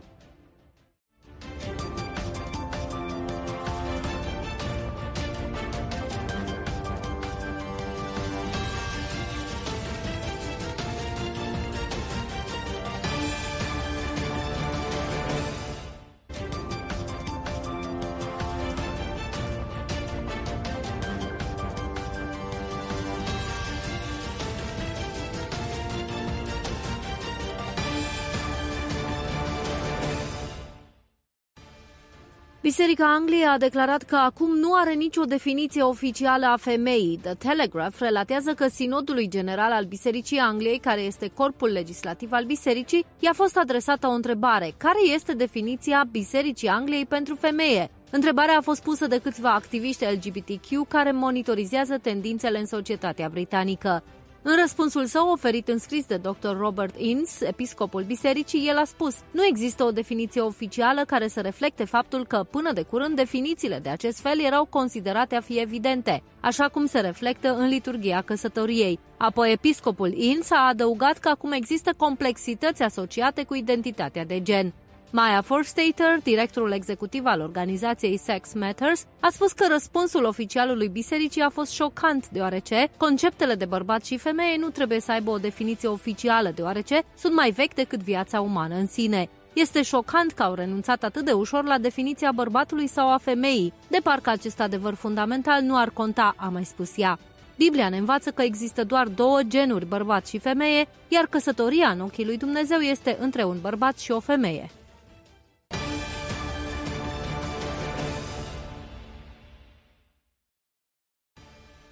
O adolescentă din California care s-a născut femeie, dar s-a identificat ca bărbat, a revenit acum la sexul ei biologic și vorbește despre experiența ei.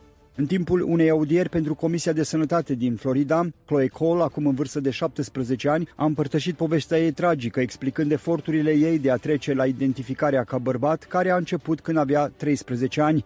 Cole a urmat procedurile medicale de schimbare de sex, a luat testosteron și medicamente care blochează pubertatea și a suferit o intervenție chirurgicală pentru a-și îndepărta sânii. Acum acțiunile ei, întreprinse între 13 și 16 ani, sunt în anumite privințe irreversibile. Se întreabă dacă va putea vreodată avea copii și se luptă cu realitatea că nu va putea niciodată să alăpteze.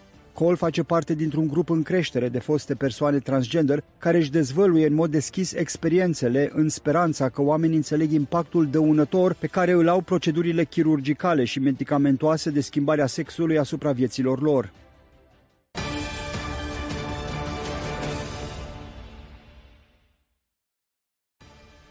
La sfârșitul acestei săptămâni, mai multe organizații israeliene și-au exprimat nemulțumirea după ce poliția a interzis protestele planificate în Ierusalimul de Est în timpul vizitei președintelui american Joe Biden în capitala Israelului. Poliția israeliană a respins o cerere înaintată de mai multe organizații care voiau să protesteze împotriva vizitei fără precedent a lui Biden în Ierusalimul de Est, fără coordonarea oficială și escorta guvernului israelian. Această vizită este înțeleasă ca o provocare la adresa suveranității Israelului asupra capitalei sale.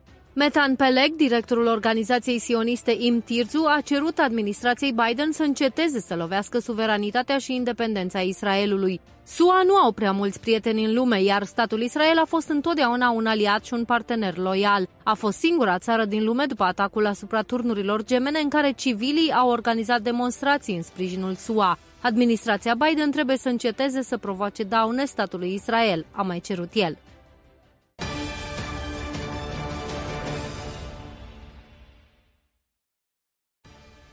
Cea mai profundă fotografie a Universului de până acum a fost prezentată pe 11 iulie la Casa Albă, în ceea ce ar putea fi începutul unei serii de noi descoperiri. Mai multe imagini vor fi făcute publice în zilele următoare. James Webb, cel mai avansat telescop construit vreodată, a capturat o imagine în infraroșu a unor galaxii foarte îndepărtate de Pământ. Aceasta este cea mai profundă și mai clară imagine în infraroșu a Universului îndepărtat de până acum, a spus administratorul NASA, Bill Nelson. Această imagine acoperă un petic de cer de dimensiune aproximativă a unei grăunte de nisip ținută la distanță de braț. Este doar o mică fărâmă din vastul univers. Imaginile au luat prin surprindere oamenii de știință evoluționiști pentru că le va fi greu să explice complexitatea galaxiilor într-un univers timpuriu. Pentru oamenii de știință creaționiști, aceste noi imagini demonstrează încă o dată măreția lui Dumnezeu. Cerurile spun slava lui Dumnezeu și întinderea lor vestește lucrarea mâinilor lui, spune Psalmul 19 cu versetul 1.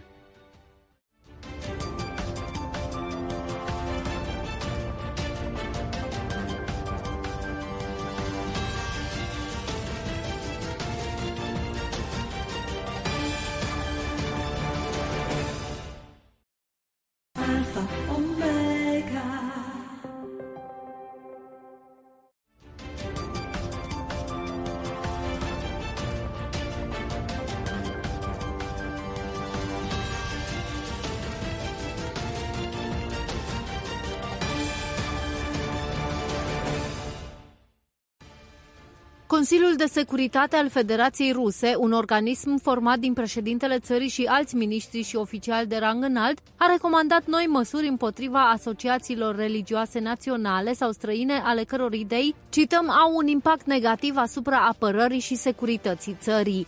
Într-o ședință a Consiliului de săptămâna trecută au fost prezentate dovezi ale influenței negative asupra situației din țară ale unor organizații străine și ruse, se arată într-un comunicat de presă. Potrivit Consiliului de Securitate, aceste grupuri își desfășoară activitățile destructive sub masca unor proiecte umanitare, educaționale, culturale, naționale și religioase. În martie, câțiva lideri evanghelici, precum șeful Alianței Evanghelice Ruse, Vitali Vlasenko, s-au numărat printre numeroși reprezentanți religioși, inclusiv preoți ortodoxi, care s-au opus invaziei Rusiei și cer lui Vladimir Putin oprirea războiului. Mii de cetățeni au fost arestați în Rusia pentru că și-au exprimat opoziția față de invazia Ucrainei.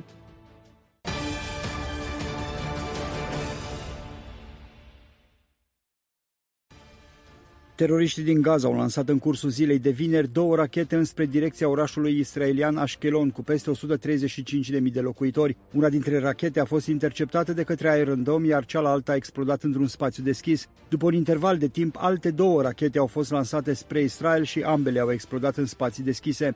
Ca răspuns la acest atac neprovocat din partea Hamas asupra țintelor civile din Israel, forțele aeriene israeliene au bombardat vineri seară câteva locații Hamas în fâșia Gaza. Conform armatei israeliene, aviația a bombardat o locație pentru producția de arme și un alt loc militar cu un atelier subteran de producție de materii prime pentru rachete în centrul fâșiei Gaza. Purtătorul de cuvânt al Hamas spune că, cităm, atacurile israeliene din fâșia Gaza și escaladarea au venit imediat după vizita lui Biden. Ele reflectă amploarea asistenței americane pe care Israelul o primește pentru a-și continua crimele, încheia citatul. Nu este pentru prima dată când Hamas pozează victimă după ce atacă deliberat pe vecinul său Israel.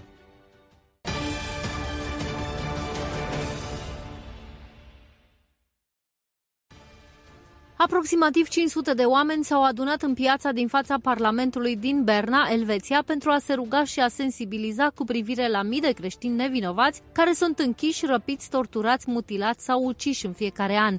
Grupul de lucru pentru libertatea religioasă al Alianței Evanghelice Elvețiene, împreună cu mai multe entități creștine, au organizat manifestația sub deviza „Nu vom tăcea”. Scopul a fost de a reaminti publicului că persecuția creștinilor este o tragedie adesea uitată și de a îndemna politicienii să acționeze, au spus organizatorii. Piața situată în fața Parlamentului elvețian a fost transformată într-un cimitir simbolic cu 500 de cruci de lemn, 1000 de trandafiri și o pânză lungă de aproximativ 50 de metri unde erau scrise numele a sute de creștini care și-au pierdut recent viața pentru credință. Participanții s-au rugat pentru creștinii persecutați și au ajuns să se roage rugăciunea Domnului în cele 4 limbi naționale ale țării. Trecătorii au fost invitați să așeze un trandafir lângă una dintre cruci.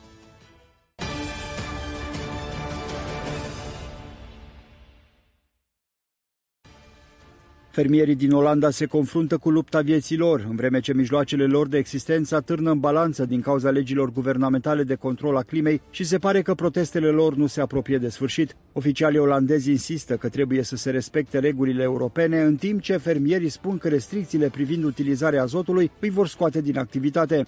Sute de tractoare și alte utilaje au blocat intrările în centrele de distribuție ale supermarketurilor din marile orașe. Asta după ce oficialii de la Haga au anunțat că intenționează să reducă cu 70% emisiile de azot, iar industria zootehnică este principala țintă. 30% dintre ferme ar putea să fie închise. Fermierii sunt disperați pentru că munca lor de o viață poate dispărea în scurt timp. Unii chiar au adunat sute de tractoare pentru a spune, cităm, „Fără fermier rămâneți fără mâncare”, încheia citatul. Săptămâna trecută, fostul ambasador al Statelor Unite în Olanda, Peter Hoekstra, a comentat pentru CBN situația spunând că restricțiile UE ar putea duce la întreruperi de curent și la penurie de alimente.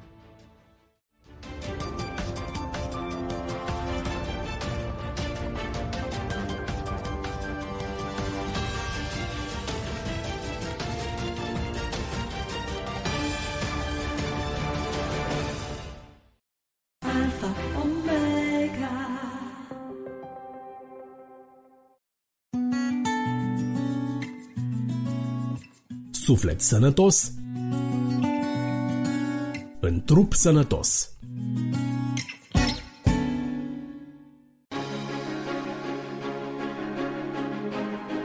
Bun găsit, dragi ascultători! Sunt Carolina Glevesan și astăzi la rubrica de sănătate vă invit să spicuim din cartea Boli evitabile de Macmillan.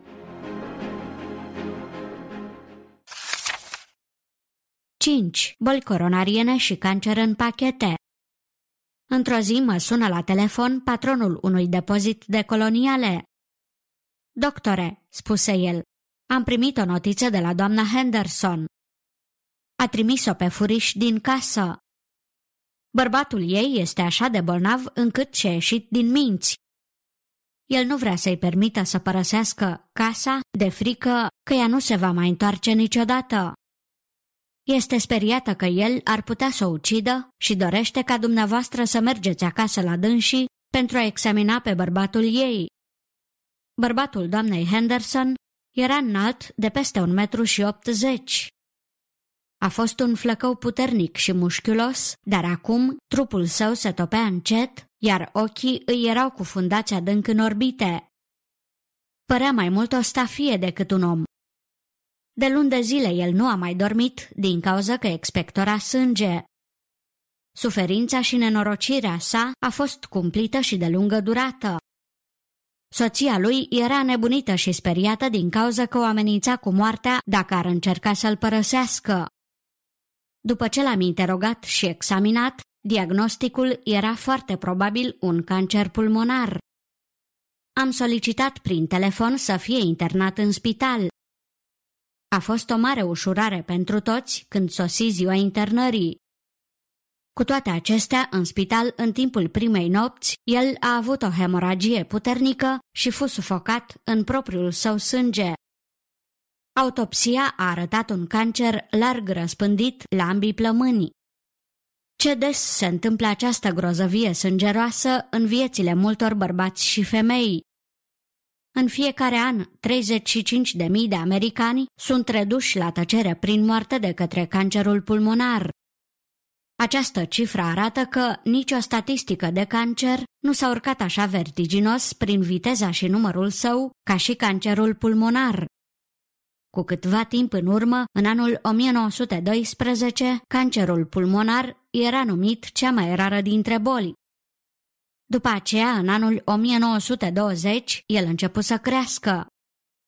În anul 1940 și 1950, cifrele de cazuri mortale au crescut într-o proporție de necrezut.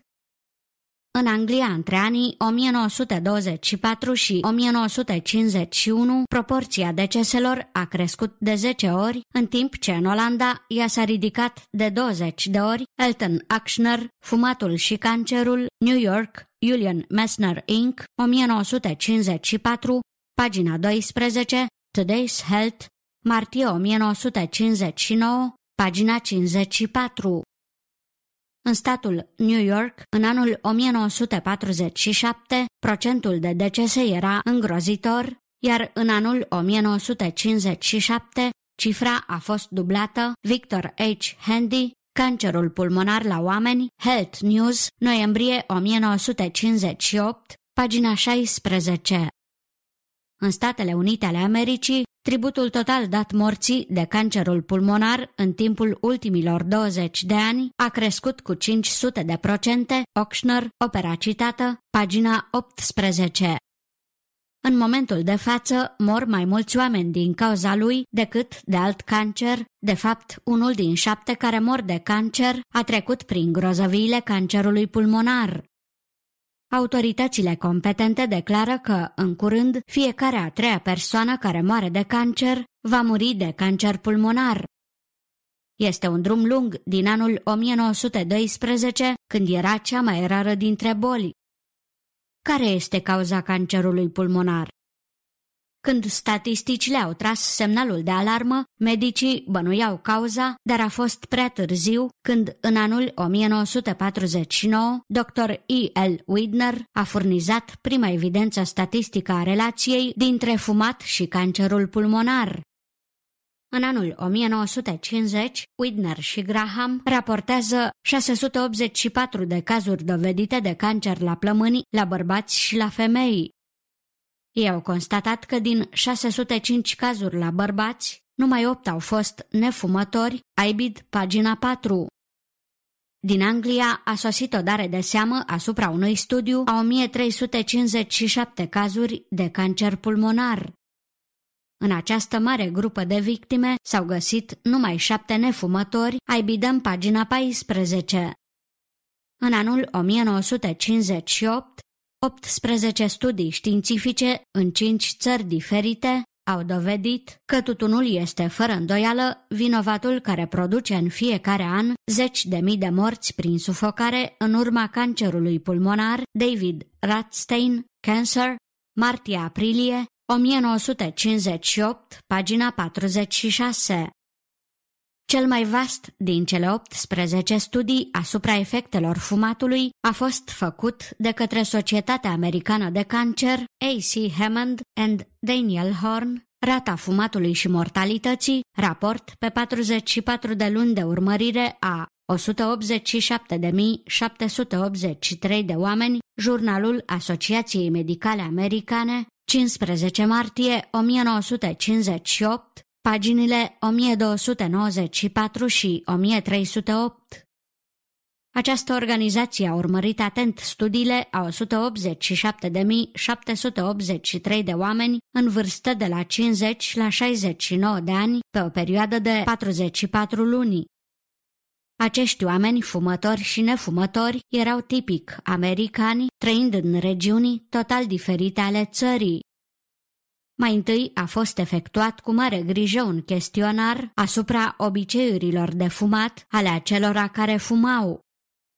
În timpul celor 44 de luni au murit 11.870 de oameni. Au fost efectuate fotocopii ale certificatelor lor de deces și cauzele morții au fost înregistrate cu grijă într-un tabel. Rezultatul acestui vast studiu a dovedit, dincolo de orice îndoială, că fumatul nu numai că este cauza principală a cancerului pulmonar, dar este de asemenea răspunzător de multe alte cancere, precum și a unui număr surprinzător de mare de decese din cauza altor boli. Studiul arată că la fumători era 1. O asociere extrem de mare între cancerul pulmonar, cancerul laringelui, cancerul esofagului și ulcerul gastric. 2. O asociere foarte mare între pneumonie și gripă, ulcer duodenal, ancorism aortic și cancer al vezicii urinare. 3. O asociere mare între bolile arterelor coronariene, înăsprirea cirozei ficatului și cancerul localizat în alte părți ale organismului. 4. O asociere moderată între leziuni cerebralovasculare și apoplexie, Ibidem, pagina 1308. 35.000 de bărbați și femei mor în mod curent de cancer pulmonar. Dar fumatul este cauza și a multor alte cancere ale organismului. Cea mai sigură cale de a muri prematur și de o boală chinuitoare este de a cumpăra cancerul în pachete. Oricine își poate pune întrebarea cum poate fumatul să producă cancer în organism, ca de exemplu la vezica urinară, care este așa depărtată de țigări. Dar oamenii de știință au identificat acum în fumul de țigară 8 substanțe chimice diferite care pot să producă cancer atunci când sunt injectate la animale. Ele sunt produse solubile care sunt răspândite în organism prin circuitul sanguin. Una din aceste substanțe este dibenzpirenul 3, 4, 9, 10. Atunci când acesta a fost injectat la 4.000 de șoareci, fiecare din aceștia a contractat cancer și a murit, scop, 13 februarie 1957. Poate filtrul să elimine aceste cancerigene? Sunt filtrele un ajutor sau o păcăleală? Asupra filtrelor s-au făcut studii amănunțite.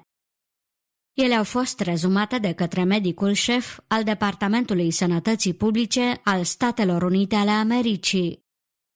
Nici o metodă de tratare a tutunului prin filtrarea fumului nu a demonstrat să fie eficace în reducerea materială a conținutului sau în eliminarea șansei cancerului pulmonar. L.E. Barney, Fumatul și cancerul pulmonar, Jurnalul Asociației Medicale Americane, 28 noiembrie 1959, pagina 1829, L.M. Miller and James Monahan, Factorii din spatele țigărilor cu vârf cu filtru, Reader's Digest, iulie 1957, paginile 33-39. Acum câțiva ani, am fost solicitat în plină noapte pentru a îngriji un om care trecea prin dureri cumplite din cauza inimei sale. Când am sosit, fața omului era gri cenușie, ochii larg deschiși, pupilele mult dilatate și globul ocular era insensibil la atingere. El nu mai respira, inima lui nu mai bătea. Murise de un atac de inimă pricinuit de o mare coagulare de sânge în arterele care alimentau inima. Sistemul coronarian blocat este șeful tuturor călăilor. El a smuls viața a 474.000 de bărbați și femei în această țară în anul 1959, mortalitatea din cauze selectate după vârstă, rasă și sex, Statele Unite 1959, statistici vitale 22 septembrie 1961. În buzunarul cămășii pacientului meu era un pachet de țigări în parte gol.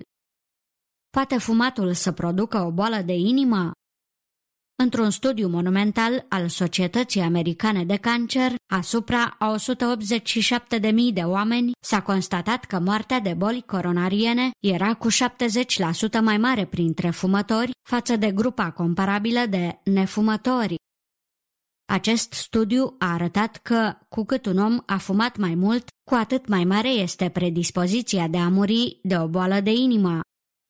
Pentru cei care fumau o jumătate până la un pachet de țigări pe zi, proporția de decese era aproape dublă. Pentru cei care au fumat 2 pachete pe zi, mortalitatea era chiar și mai mare. Aș vrea să atrag atenția asupra uneia din graficele unui studiu uriaș efectuat de Societatea Americană de Cancer și publicat în Jurnalul Asociației Medicale Americane. În timpul perioadei de studiu au fost 7.316 cazuri mortale în grupa celor care au fumat țigări. Statisticienii au reprezentat prin grafice că s-ar fi putut întâmpla numai 4.651 decese dacă procentele de decese specifice vârstei celor fumători ar fi fost aceleași ca la oamenii care n-au fumat niciodată. Iată aici graficul. Boli coronariene 1388, 11, 52, 1%, cancer pulmonar 360, 3, 13, 5%, alte cancere 359, 11, 13, 5%, alte boli de inimă 154, 5, 8%, boli de plămâni 150, 3, 5, 6%, boli vasculare cerebrale 128, 4, 8%, ulcere gastrice și duodenale 75, 2, 8%, ciroza ficatului 41,5%, toate celelalte 1111,04%, total 2665, decese constatate 7316, decese scontate 4651, surplus de decese 2665. Surplusul de decese provine de la oamenii care în trecut au fumat regulat țigări. E.C. Hammond and Daniel Horn, opera citată, pagina 1307. Cu alte cuvinte, unul din 3 oameni studiați a murit din cauza că era fumător. Câți oameni ar vrea să se angajeze într-o călătorie cu avionul dacă rapoartele ar arăta că unul din 3 călători ar fi sortit să moară într-o prăbușire de avion? Și cu toate acestea, unul din 3 oameni pornește în viață cu țigări și va fi victima unei morți din cauza nicotinei. Metafora cu avionul mai are și o altă aplicație. Dacă vă angajați într-o călătorie cu avionul și decolați, este foarte dificil și riscant de a mai părăsi avionul, chiar dacă ați fi ferm deciși să faceți acest lucru. La fel se întâmplă cu individul care se antrenează la fumat. El va fi curând încătușat într-un obicei din care nu va mai fi capabil să scape. Care este pricina morții unui procentaj atât de mare de fumători? Din grafic se observă că mor de 5 ori mai mulți fumători de o boală coronariană decât de un cancer pulmonar. Studiul arată că unul din 3 decese coronariene se datorează fumatului. Anual mor 474.000 de americani de boli coronariene.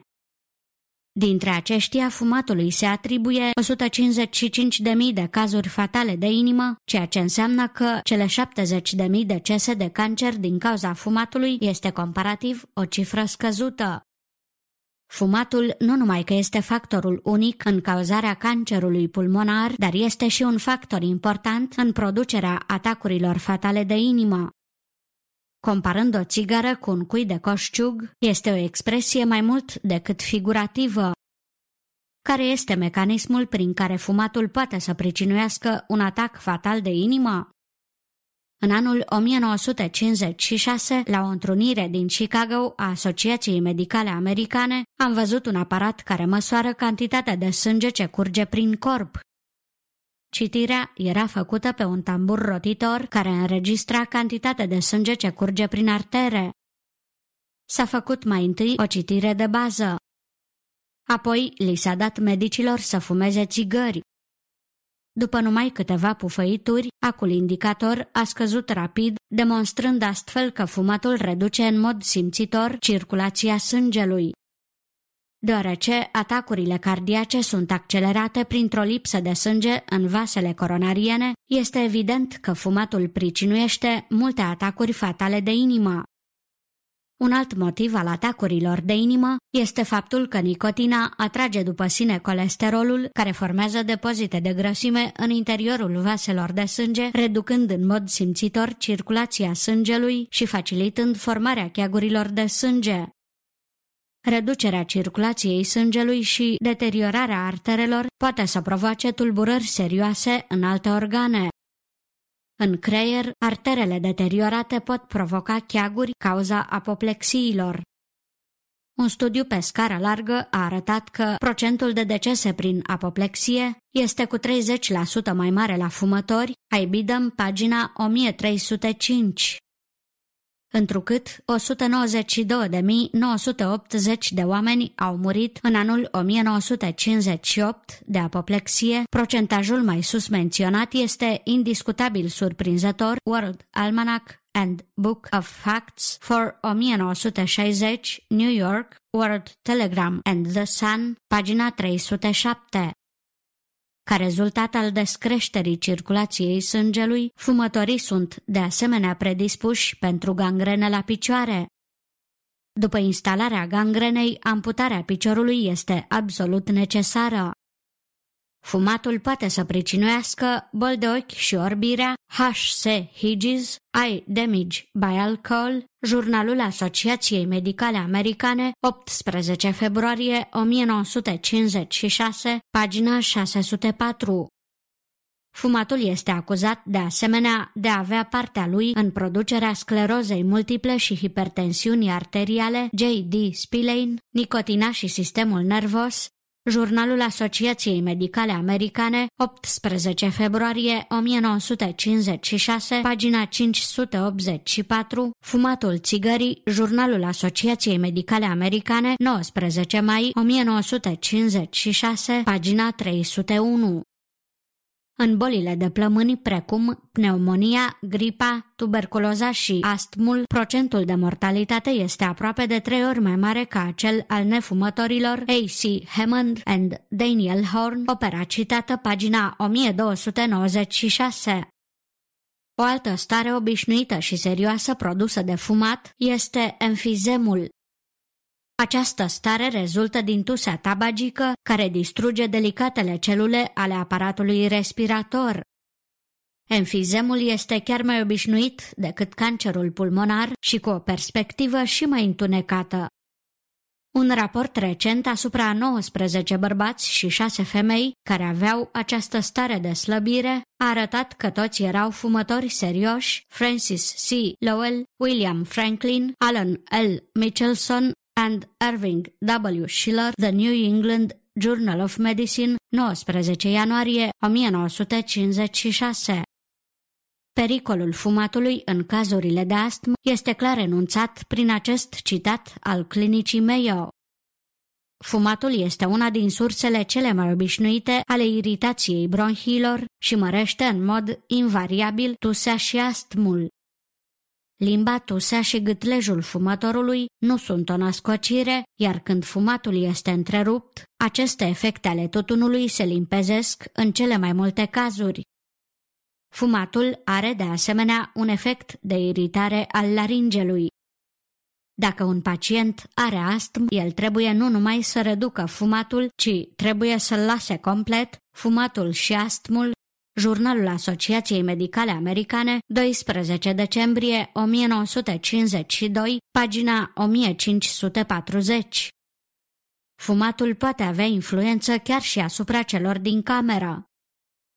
F. L. Rosen și A. Levy au raportat cazul unui copil care avea atacuri astmatice caracteristice, care au fost ușurate imediat ce părinții săi au încetat să fumeze, dar care au fost reînnoite atunci când părinții săi au reînceput să fumeze.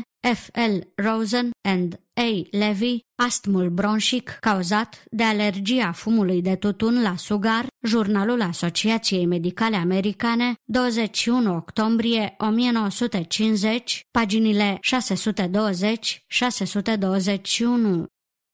Într-o seară am fost chemat să consult un copil în vârstă de 4 anișori care lupta între viață și moarte ca să-și recapete respirația. El se afla într-o cameră în care 6 oameni fumau. Chiar după ce a fost dus în camera sa de dormit și în ciuda injecțiilor cu adrenalină și alte măsuri, necazul persista și a trebuit să fie scos afară din casă și transportat într-un salon de spital fără fumători. Ulcerele gastrointestinale sunt, de asemenea, produse și agravate prin fumat. Orice medic, în practica generală, are un număr de pacienți care sunt chinuiți de ulcere și care știu că fumatul este la baza necazului lor. În ciuda chinurilor și a cheltuielilor de sute de dolari pentru tratament, acești oameni blestemă adesea din toată inima ziua în care au început să fumeze, dar pretind că ei nu mai pot să se lase de fumat. Chiar și ulcerele duodenale, care se localizează mai jos de stomac, produc de 2 ori mai multe decese la fumători, comparativ cu nefumătorii. E.C. Hammond and Daniel Horn, opera citată, pagina 1306. În studiul făcut de Societatea Americană contra Cancerului, menționat mai înainte, au fost 51 de decese din cauza ulcerelor gastrice. Fiecare dintre morți a fost un fumător, ai bidăm. În anul 1958 au murit de ulcere duodenale și gastrice 10.740 de americani. Fumatul pricinuiește multe mii de decese în sfere nebănuite de către cetățeanul obișnuit. Trebuie menționat și efectul fumatului la femei. Singurul motiv că sunt mai puține femei decât bărbați este acela că nu au fost fumătoare atât de mulți ani ca bărbații. Dr. P. Bernard a făcut un studiu asupra 5.458 de femei. În orice caz, tutunul are un efect mult mai întins la femei decât la bărbați. El a observat, de exemplu, că dereglările glandei tiroide erau aproape de 7 ori mai frecvente la femeile care fumau față de acelea care nu fumau. Tulburările menstruale existau la peste 36% la cele fumătoare în comparație cu 13% la cele nefumătoare. Simptome de îmbătrânire prematură au fost observate la 67% la fumătoare, iar la cele nefumătoare mai puțin ca 4%. De asemenea, s-a observat o creștere de avorturi și nașteri premature. P. Bernard, Efectele nocive ale fumatului de țigară la femei, Jurnalul Asociației Medicale Americane, 15 octombrie 1949, pagina 492.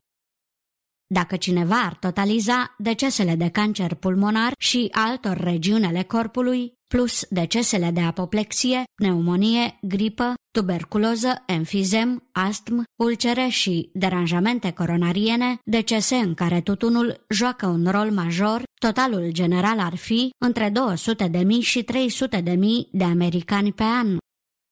Serviciul Public al Sănătății din Statele Unite ale Americii are puterea de a preveni această mulțime de decese. Puterea sa a fost demonstrată în luna octombrie 1959, când departamentul a pus restricții serioase asupra vânzării merișorilor. Era numai o probabilitate redusă că lichidul pulverizat, folosit la merișori, ar fi putut produce cancer la oameni, deoarece ființa omenească ar fi trebuit să mănânce 7.000 de kilograme de merișori pentru a obține o cantitate echivalentă de lichid pulverizat care ar putea provoca cancer la șoareci. Din cauza posibilității unor astfel de tulburări, guvernul a interzis, tocmai înainte de ziua recoltei, vânzarea merișorilor stropiți cu insecticide. Dar tutunul este dovedit un dușman a 10.000 în fiecare an și guvernul pare să închidă ochii în fața acestei realități. Să privim în față și cinstit motivul care stă la baza acestui paradox. Orice partid politic care ar ataca cele 5 miliarde de dolari ale industriei tutunului ar comite o sinucidere politică. Societățile cu merișoare pot să se scalde în noroi, dar nu merișorii goliați ai nicotinei. Cu toate că guvernul numără cu sutele de mii pe uciși săi prin tutun, nu renunță să numere nici milioanele de dolari realizate din taxele pe țigări, părând a fi lipsit de conștiință, întocmai ca o mașină IBM. Așa cum Nero stătea departe și cânta din liră în timp ce Roma ardea, așa și guvernul nostru pare a fi indiferent, în timp ce, prin arderea nicotinei, sacrifică anual cel puțin 200.000 de bărbați și femei americane. Sperăm ca el să întreprindă o acțiune înainte ca tutunul să-și reclame mult mai multe vieți.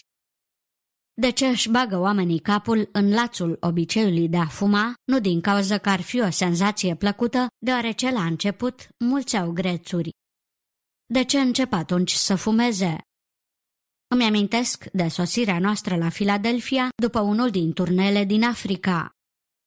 În timp ce făceam cumpărături într-un mare magazin, fetița noastră de 3 ani a băgat niște bucățele de hârtie în gură. După ce i le-am scos, am întrebat-o: „Linda, de ce ai băgat aceste bucățele de hârtie în gură?” „Tăticule, orice om în America are foc în gură. Acesta este focul meu”, mi-a răspuns fetița. La preadolescenți și adolescenți, fumatul este un semn al maturității. Este o acreditare de a arăta lumii că au ajuns la maturitate. De ce continuă?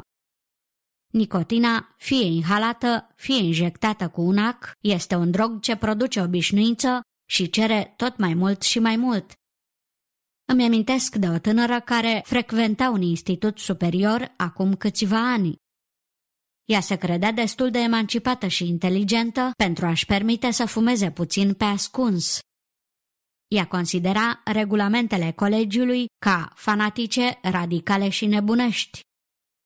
Deoarece comportarea ei trebuia să fie prea rigidă, până la urmă a plecat din acest colegiu în altă parte. Au trecut foarte mulți ani de atunci. Spre surpriza mea, acum câteva luni m-a chemat la telefon ca să mă întrebe ce ar putea face ca să nu mai fumeze. A intervenit ceva și dânsa ar fi dorit să se debaraseze de acest obicei. O, de-aș cunoaște un leac să o fac fericită și să o eliberez din sclavia aceasta. Acum ea recunoaște că maturitatea de care era mândră acum câțiva ani este astăzi cea mai dezamăgitoare iluzie. Libertatea pe care a căutat-o a înrobit-o și acum o chinuia. Unul din colegii mei, un medic, a abandonat fumatul acum 6 ani, după ce fumase majoritatea vieții lui. L-am întrebat dacă i-a fost greu să se lase de fumat. „Nu”, spuse el continuând, „după ce mi-am venit cu adevărat în fire și m-am eliberat, m-am descotorosit de cea mai mare pacoste din viața mea.” „Ce? Eu credeam că oamenii fumează ca să se distreze”, am ripostat eu. „Nici de cum”, îmi răspunse, „m-am descotorosit de o mare pacoste, eram întotdeauna în așteptare după țigări, după chibrituri, după locurile unde să arunc mucurile și scrumul de țigară, am făcut găuri în hainele mele și în mobilă. Când am scăpat de fumat, m-am descotorosit de cea mai mare neplăcere pe care cineva ar putea să o aibă vreodată.” Acesta este numai unul dintre multele mii de cazuri printre medici care au decis că este o nebunie a continua să mai fumeze. O surprinzătoare schimbare de atitudine s-a produs în ultimii 8 ani. Revistele Asociației Medicale Americane AMA nu mai acceptă să publice nicio reclamă pentru companiile de țigări și nicio companie de tutun nu mai are permisiunea de a lua parte la congresele AMA.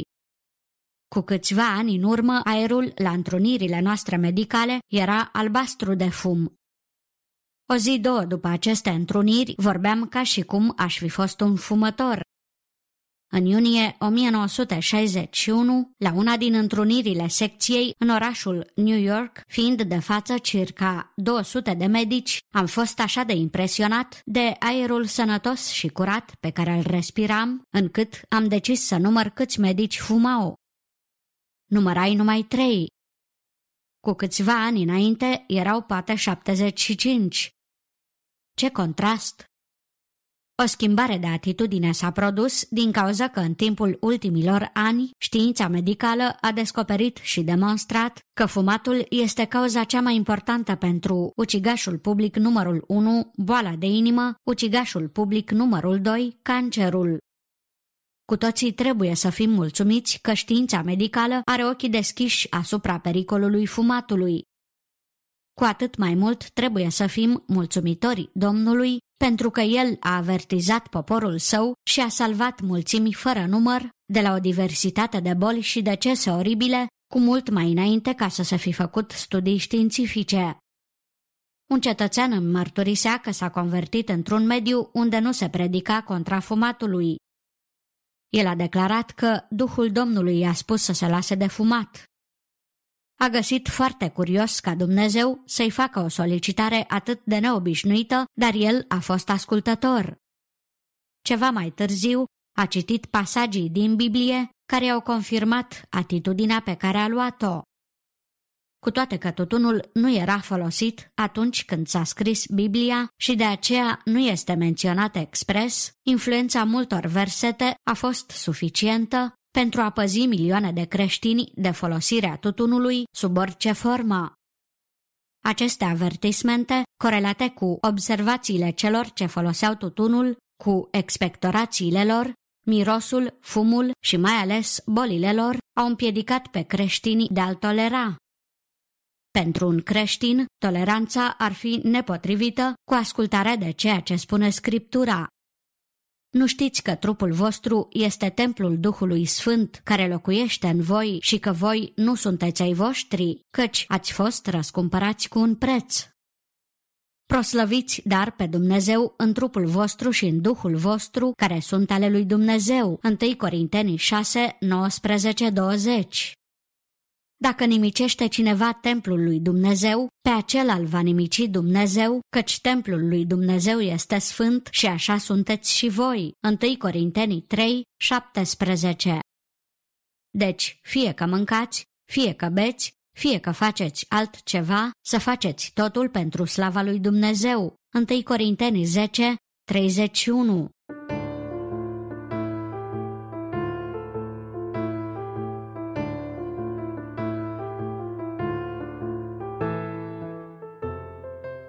Recenzie de carte.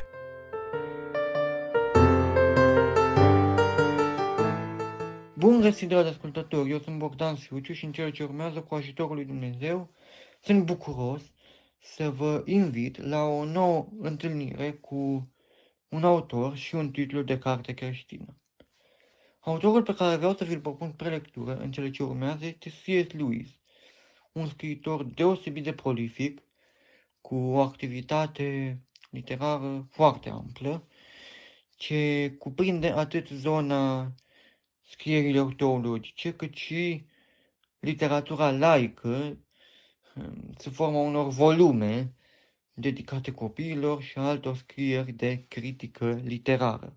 Câteva cuvinte despre C.S. Lewis. Acesta a activat în prima parte a secolului al XX-lea în Marea Britanie, însă opera sa depășește granițele Marii Britanii, fiind tradusă în numeroase limbi, peste 20 de limbi mai exact.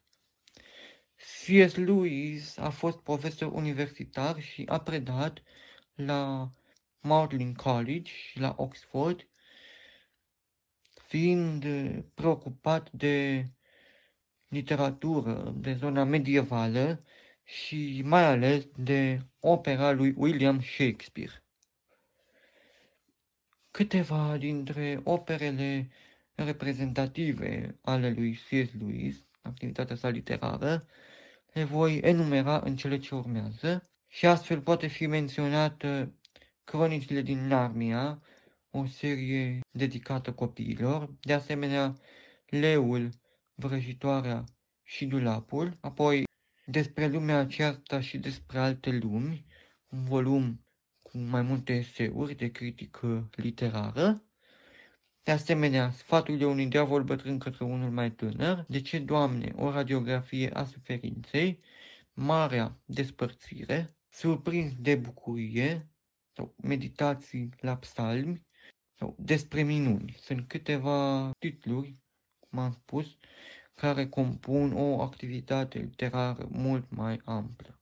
De menționat este faptul că marea majoritate a acestor titluri sunt disponibile și în traducere românească și în format audio pentru ascultătorii nevăzători ai revistei Lumina Vieții.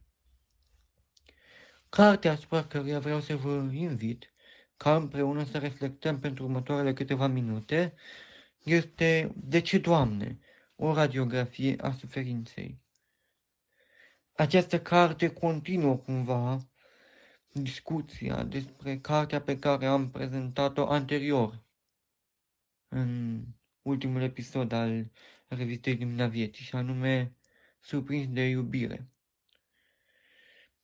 Pentru aceia care nu ați avut ocazia să urmăriți episodul anterior, cartea respectivă vorbește despre relația de iubire între C.S. Lewis și Joy Davidman. Pentru detalii vă sugerez cu încredere recenzia de carte din episodul din luna iulie a revistei Lumina Vieții. E bine, cartea aceasta pe care o abordăm cu prilejul episodului de astăzi, De ce, Doamne, radiografia suferinței, explorează problematica deosebit de delicată și dureroasă pentru fiecare dintre noi, legată de doliu, respectiv momentul în care C.S. Lewis rămâne văduv, se desparte de Joy Davidman și se confruntă, pe lângă durerea despărțirii, și cu o seamă de întrebări în care frământări în care C.S. Lewis încearcă să împace durerea pe care o resimte cu imaginea unui Dumnezeu iubitor, a unui Dumnezeu bun. C.S. Lewis nu pune sub semnul întrebării existența lui Dumnezeu, dar este pe punctul de a se îndoi de bunătatea sa, de interesul pe care acesta îl manifestă față de creaturile sale. C.S. Lewis adresează o întrebare eternă, o întrebare care rămâne de actualitate în toate timpurile, începând cu Iov și continuând cu fiecare dintre noi. Și anume, dacă Dumnezeu este bun, atunci de ce există suferința? Și de ce, adică, tocmai noi care am trăit o viață aproape de Dumnezeu, am fost la biserică, am predat viața noastră Domnului Iisus și am pășit pe calea pe care acesta ne-o propune. De ce, spuneam, tocmai noi suntem afectați la modul cel mai dur de suferință? Este o întrebare pe care C.S. Lewis o adresează și căreia își propune și se străduiește să-i caute un răspuns pentru a putea reconcilia, cum spuneam, durerea pe care el o trăiește, despărțirea, singurătatea, golul pe care îl resimte la fiecare pas, la fiecare moment în viața sa și pe care le scrie cu deosebită acuratețe, cu deosebită profunzime, pentru a reconcilia toate acestea, ziceam, cu imaginea Dumnezeului bun și iubitor. Observațiile pe care C.S. Lewis le face sunt dintre cele mai dure, începând cu ideea că Dumnezeu este un Dumnezeu sadic, un casap, așa cum spune el, care se bucură de suferința creaturilor sale, creatori care oricum nu se pot opune lui, până la înțelegerea că Dumnezeu este un Dumnezeu al iubirii, iar despărțirea de Joy Davidman este, în fapt, trecerea către o altă etapă existențială, către un alt nivel al creșterii sale spre desăvârșire și a relației cu Dumnezeu. Este profundă această carte, este o carte pentru care aș spune că e necesară o maturitate deosebită pentru a o înțelege. Eu personal consider că nu am atins acel nivel de maturitate, însă m-am bucurat să citesc această carte și să pășesc alături de C.S. Lewis atât cât a fost posibil, pe drumul frământărilor, pe drumul durerii și al încercării sale de a găsi un răspuns, al strădaniei de a rămâne aproape de Dumnezeu, chiar și în ceea ce, fără să exagerăm, putem spune, la fel ca C.S. Lewis, că a fost cel mai greu moment, cea mai grea încercare din viața sa. Vă recomand cu încredere această carte. cu bucurie și vă recomand cu aceeași bucurie să urmăriți și prefața pe care o scrie Andrei Pleșu și din care rezultă un gând foarte, foarte frumos, un gând încurajator, acela că Dumnezeu ne primește la El și atunci când avem nedumeriri și atunci când avem temeri și atunci când avem îndoieli, este în regulă să le aducem și pe acelea în fața Domnului Hristos, fără teama de a fi, cum spune Andrei Pleșu, expulzați necreștinește din orice relație cu Dumnezeu. C.S. Lewis face acest lucru și, aș spune, demersul lui este o încurajare ca și noi să avem o atitudine asemănătoare. Adică atunci când trecem printr-un moment greu, atunci când disperarea ne apasă, atunci când nu reușim să găsim un răspuns, când simțim că nu avem puterea să mergem mai departe, atunci când poate considerăm că este nedrept ceea ce ni se întâmplă, să venim cu toate aceste gânduri la Dumnezeu și să le aducem în fața Lui, iar El, prin harul Său, ne va ajuta să trecem de acest punct al existenței noastre deosebit de dureros.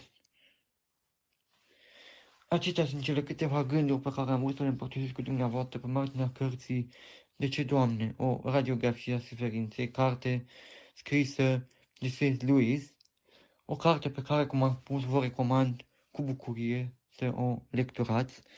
Ea există și în varianta audio, fiind digitalizată la Oradea. Vă mulțumesc pentru atenția acordată. Bunul Dumnezeu să vă binecuvânteze pe fiecare în parte, toate cele bune. Poșta redacției. Așadar, iată, ne ajungi și la finalul acestui număr, dragi ascultători.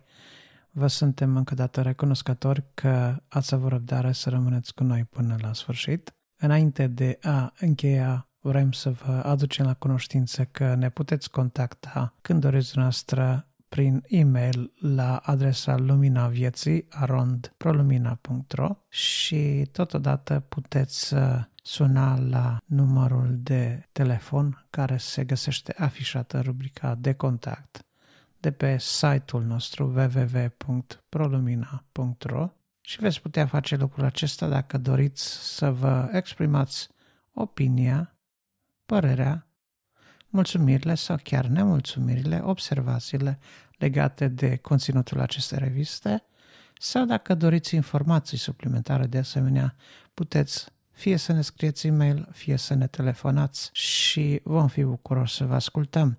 În cazul în care doriți să colaborați cu ProLumina la realizarea acestei reviste, de asemenea vă suntem recunoscători și dacă vom considera că materialul sau conținutul pe care vreți să-l propuneți este potrivit pentru revistă, vă vom menționa, vom publica la momentul potrivit acel material, bineînțeles nu înainte de a anunța alăturarea dumneavoastră la colectivul redacțional.